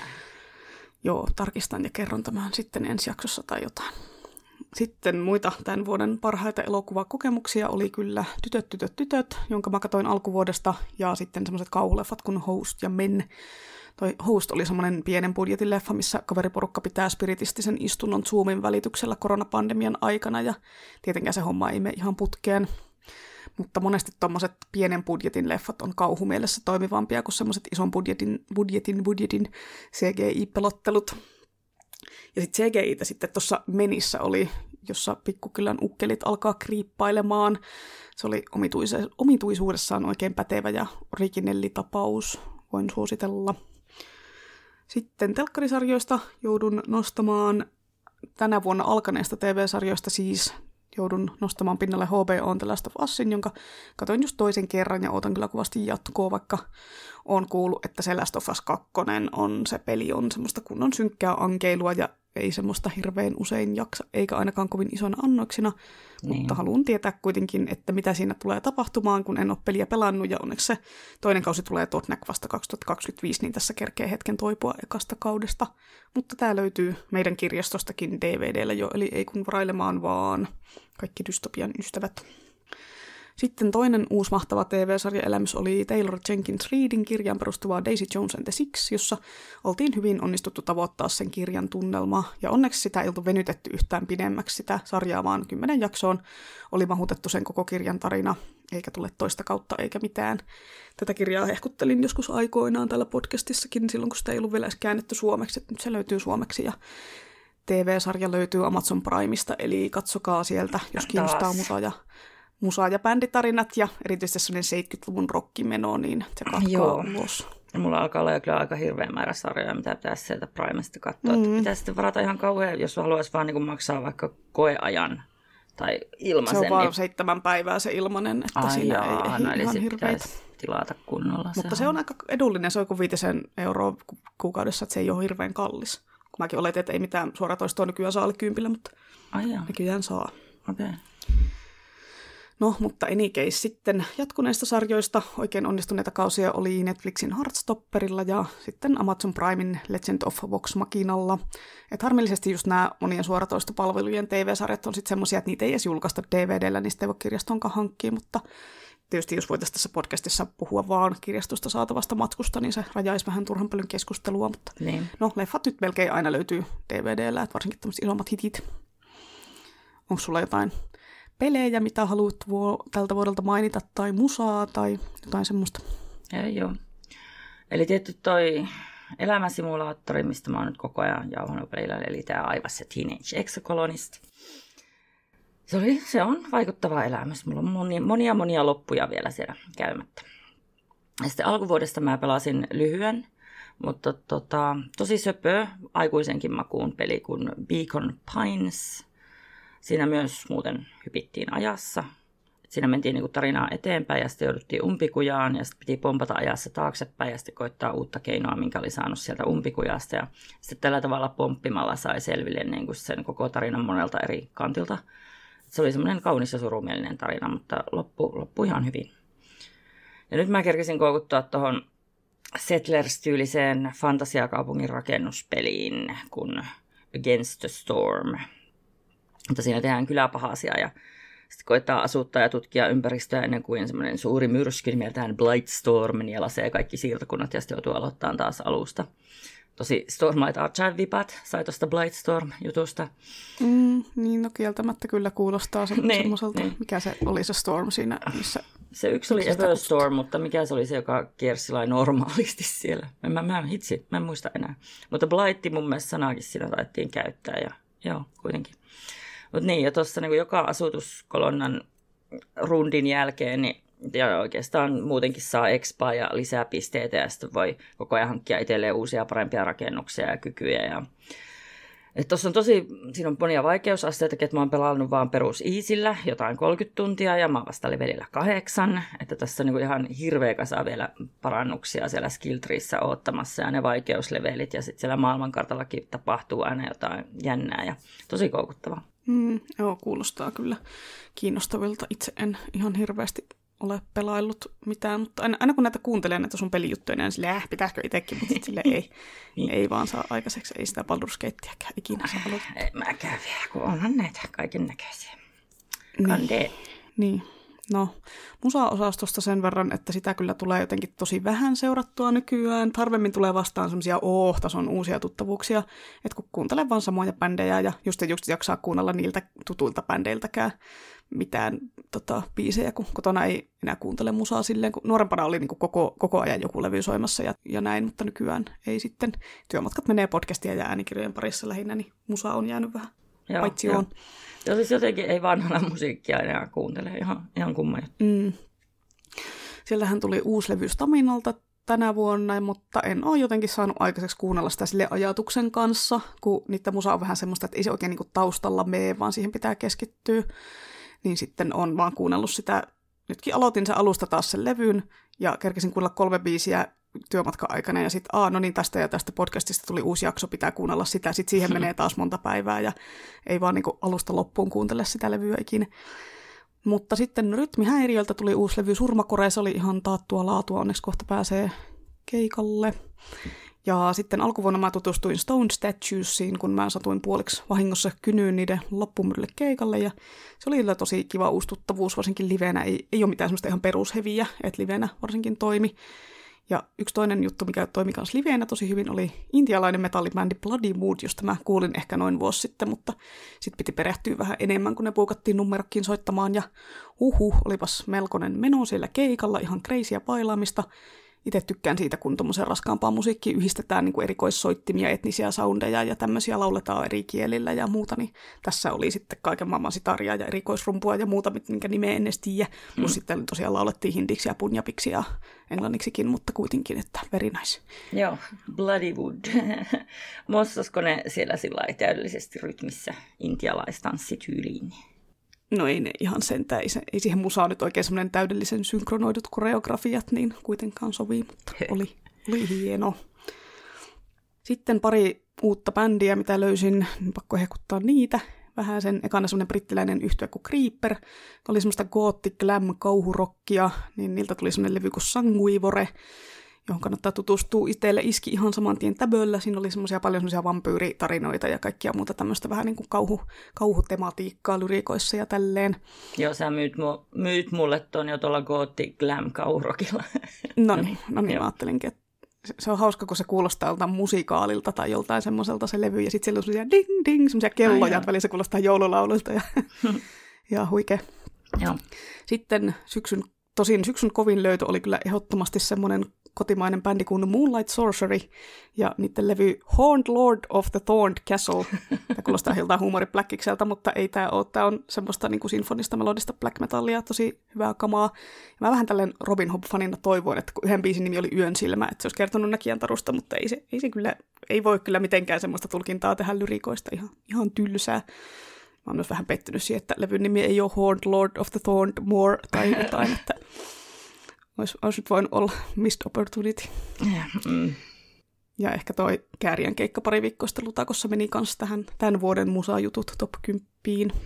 Joo, jepsistä. Joo, niin se meni. Oletko sä kuitenkin näköjään tosi paljon musiikkia kuunnellut, että mun musiikkirintamalla ei ole niin kuin yhtään mitään uutta.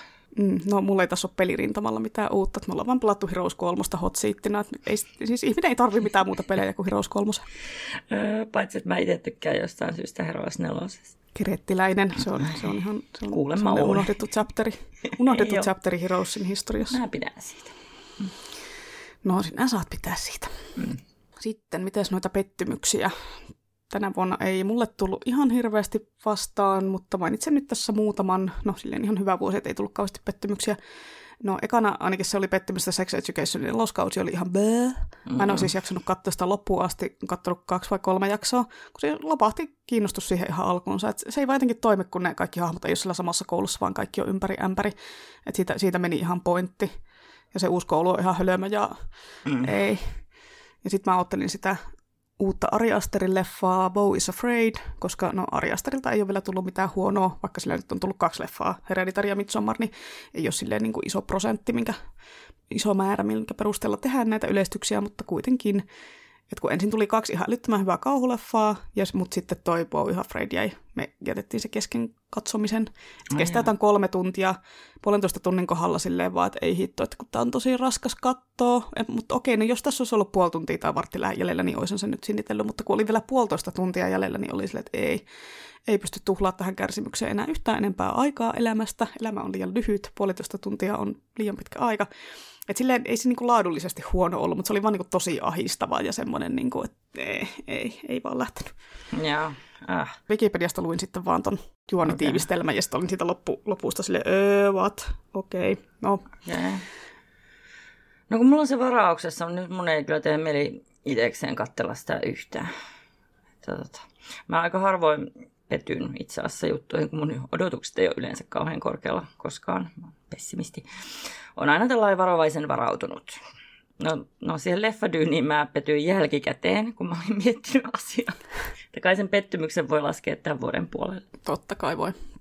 Mutta jos nyt sä tiedät, että se Beau is Afraid on vähän raskas ja pitkä ja semmoinen ahistava, niin sä et sitten ala katsoa sitä niin kuin väsyneenä tai semmoisessa tilassa, että ei niin kuin jaksa katsoa mitä ahistavaa. Ehkä pitää vaan, niin kuin, ehkä tämä auttaa siihen, että pystyt katsoa sen sopivassa mielentilassa. En mä tiedä, kun jos sanoo noin, niin sitten mun ei tee mieli katsoa ikinä mitään ahistavaa. Ja, no, mietitään. Joo, no kirjoista sitten vuoden suurin pettymys oli Junesbön Pimeyden talo. Ajattelin, että no niin, jes, Junesbö kirjoittaa kauhua, että on oltava hyvää, kun siis niitä Harry Hole-sarjan dekkareita on saanut lukea ihan rystyset kauhusta valkeana kirjaa puristain, niin sitten niin se Pimeyden talo oli aivan typerä. Et siinä oli ekat 100 sivua, oli ihan jees, semmoista vähän Stephen King-mäistä niin kuin outoilua ja semmoista, että niin kuin pidin siitä, mutta sitten se lähti jotenkin aivan typerään suuntaan. Ja sitten se lähti vielä siitä jotenkin överimmäksi siinä niin kuin kirjan 3. osassa. Että mä en ymmärrä, miten tuommoista kökköä kukaan suostui julkaisemaan. Et ei varmaan olisikaan julkaissut, jos ton olisi kirjoittanut joku muu kuin jo valmiiksi menestyksekäs kirjailija. Että aivan kauhea, 1/5. En voi suositella. Mä en ole kauheasti edes tykännyt niistä Harry Holesta. Mä luin vaan se eka ja se oli mun mielestä semmoinen toiminta. No kun se eka ei ole edes se eka ja toka ei ole parhaat, että ne kaksi ekaa on vähän semmoisia, siinä vielä vähän haetaan ja kolmoskirjasta vasta lähtee se hyvä juoni. En mä tiedä, ei siinä ollut oikein mitään, mikä olisi mua kiinnostanut, paitsi että se kirjoitustyyli oli ihan vetävä. Mutta... No, mutta sitten lisää pettymyksiä ja ankeita uutisia. Tämän vuoden ankeita uutisia oli ne, että ekanakin yksi mulle tärkeä bändi, eli Kuolemanlaakso lopetti. Ja sitten se oli myös kova pettymys, että Netflixin Shadow and Bonea ei jatketa, eli koko se Six of Crowsin paras juoniosio, eli koko se Jurda Parem Ice Court Heist-juoni jää näkemättä ihan kokonaan. Tosin mä jouduin tarkistaa oikeastaan Wikipediasta, että mihin kohtaan se sarja nyt sitten niinku jäi, kun se on kirjoitettu se kirja niin elävästi, ja mä niinku lukiessa näen ne tapahtumat niinku elokuvana mun päässä, niin mä joudun oikeasti tarkistaa tosiaan, että eihän mä tätä Ice Courtia ole nähnyt, tai kuveita on nähnyt missään TV-ruudulla, että ne on ollut pelkästään mun mielessä, mutta mä oon vaan nähnyt ne niin sille elokuvamaisesti, että, sille, että eikö niitä muka tosiaan ollut? Ei niitä näkyy. Ja joskus käy kyllä noin, tuo on tosi hieno homma. Jep. Tai sitten sitä ei niinku edes sillä lailla hokaa, että niinku... No ei, kun mä just mietin noita, siis mulle tulee niinku tuosta Soulmite Archivesta monet semmoiset kohtaukset mieleen ihan niinku siis hyvin elävästi. Niin sama, ja mulle tuossa Robin Hobbin noista kirjoista, koska ei niistäkään ei ole mitään TV-versiota olemassa, niin silti se on semmoista niinku elokuvamaista. Tiedän, miltä Peuralinna näyttää ja miltä Fitsin huone näyttää ja kaikki. No, onko sulla jotain odotuksia ensi vuodelle? Että onko ilmestymässä jotain, mitä sä oot odotellut kauan, tai innostuksena jostain asiasta, joka sitten nyt ensi vuonna saa jatkoa tai jotain? No siis tietenkin FF14, uusi lisuri Dawn Treader, niin se on, ilmestyy kesä. Treader. I treat. No tapellaan nyt tästäkin. Okei, no kyllä se saattaa olla Dawn Treader. Joo, jotenkin mä anatelen, että se on Treader, koska Red, mutta no joo. Ja Reed. Ja Red. Niin on itse asiassa. Antaa olla. No joo. Mutta niin, se ilmestyy kesällä, että sitä odottelen tietenkin. Ja ihanaa, että se aloittaa se ihan uuden tarinan, ja toivottavasti ne on vielä aika kepeissä tunnelmissa. Suurimman osan tuosta lisurista, ettei heti tarvii uppoota sinne syvään päähän. Että vähän taas huolettaa, että millaisia ne uudet jopit on, että melko lailla loppunut klassiset Final Fantasy-hahmoluokat. Toisaalta tämä voisi olla ihan hyvä, ne voisi keksiä jotain tosi erilaista.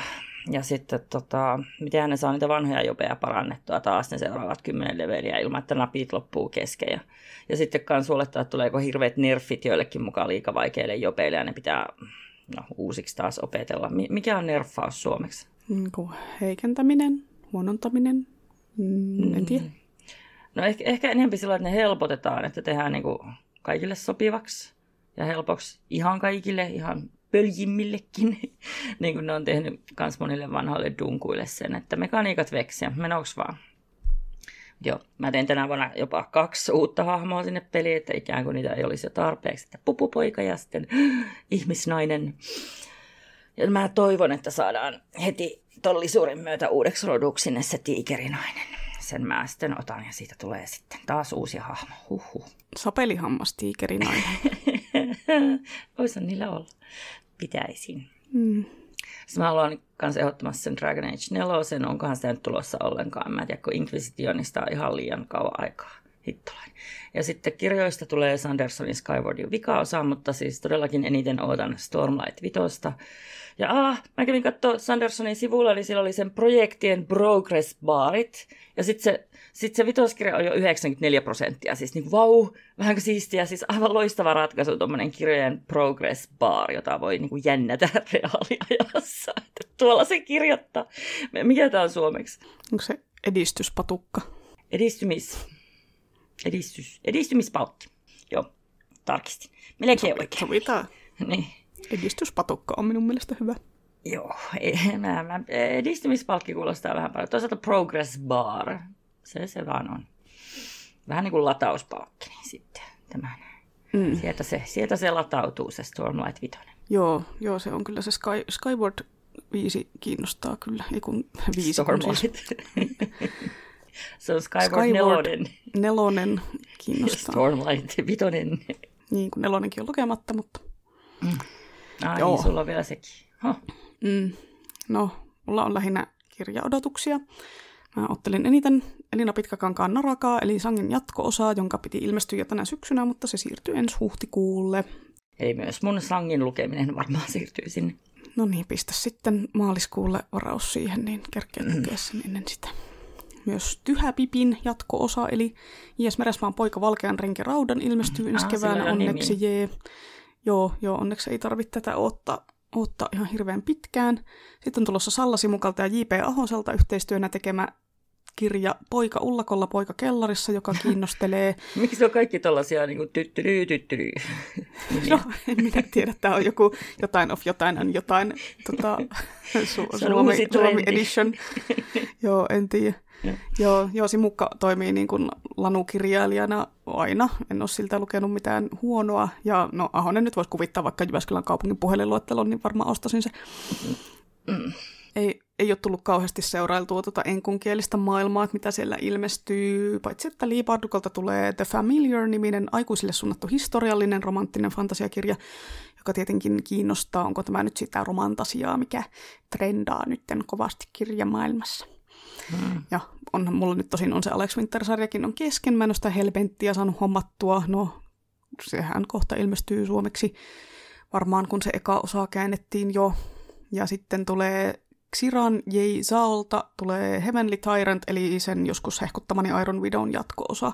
Sitä oottelin kyllä, ja huomasin just, että Carrie Thomasin Threadneedlein jatko-osa on saanut julkaisupäivän ja nimen, eli Shadow Stitch ilmestyy toukokuussa. Ihanan monta S-äänettä rollaa kieltä, Shadow Stitch. Mutta leffoista ja TV-sarjosta ei ole mitään tietoa, että mitä sieltä on tulossa, kun en ole silleen seurannut, mutta eiköhän sieltä jotain kivaa katsottavaa ilmaannut. Eiköhän sieltä. No niin, olisiko siinä tämän vuoden teokset nyt käsitelty? Onko sulla vielä jotain? Joo, no tässä jaksossa saatte pitkästä aikaa kuukauden suosituksen ja kerrankin se liittyy jopa jakson aiheeseen. Ja tää on semmoinen elokuva, joka ei ole kuitenkaan ihan perinteinen aikamatkustusraina. Tämä on vuoden 2012 leffa nimeltä Safety Not Guaranteed, ja tässä oli mun mielestä lähestytty sitä aikamatkustusta tosi jännällä tavalla. Siinä on pääosassa 3 nuoren sanomalehtitoimittajan porukka, jotka lähtee tekemään juttua siinä heidän lehdessä ilmestyneen ilmoituksen pohjalta. Siinä ilmoituksessa haetaan kumppania aikamatkalle menneisyyteen, ja pyydetään ottaa omat aseet mukaan, ja että turvallisuutta ei voida taata.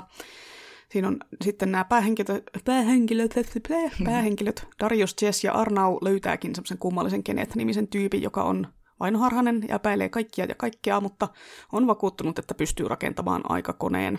No, miten käy, sen saatte katsoa itse. En vitsi kertoa tästä enempää. Kannattaa tosiaan katsoa, tämä oli semmoinen tosi ovela indie-leffa, eli tässä ei ole semmoista tyypillistä skifi-elokuvameininkiä, ei ole erikoisefektejä ja muita, mutta tarinatoimia ja näyttelijät oli hyviä. Ainakin meidän kirjastosta löytyy DVD:llä ja olettaisin, että Netflixissäkin se olisi edelleen, kun minä sen mielestäni sieltä aikoinaan katsoin. Joo, mulla on se, tai siis pitäisi tarkistaa, mä unohdin ton tarkistaa, että mulla oli ainakin joskus se Netflixin listalla, että pitää katsoa. Joo.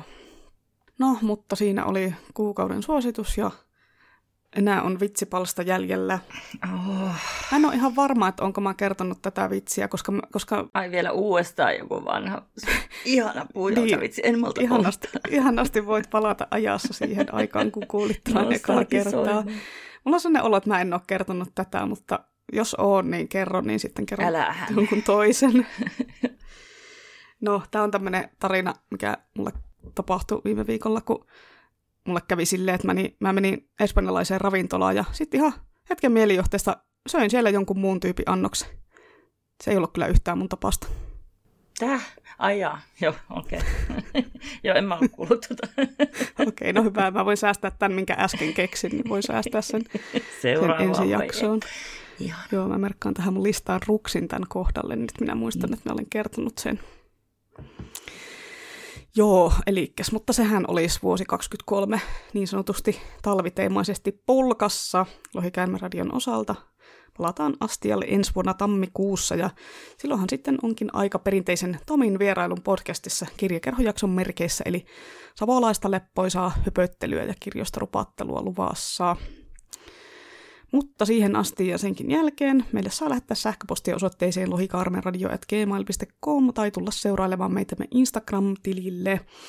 Eli ei kun hyvät joulut ja talven talvipäivän seisaukset ja vuodenvaihteet kaikille, mitä nyt juhlittekaan. Ja muistakaa pitää miekat terävinä, että niillä voi leikata kinkkua. Tai mitä nyt sitten juhlapyydissä ne syöttekään. Joo, ja pitääkää ne aikakoneet huolettuina kanssa, että sitten voi palata jouluostoksille, jos vaikka vihreät kuulat on loppunut tai posti ei ole kulkenut. Hyi vihreät kuulat, vah. No onko noin nyt sun tämän vuoden kuuluisat viimeiset sanat? Ei ne ole, ja koska pitää lopettaa vuosi johonkin hyvää asiaa, niin minun viimeinen sana on ananaskonvehti. No, ananaskonvehti.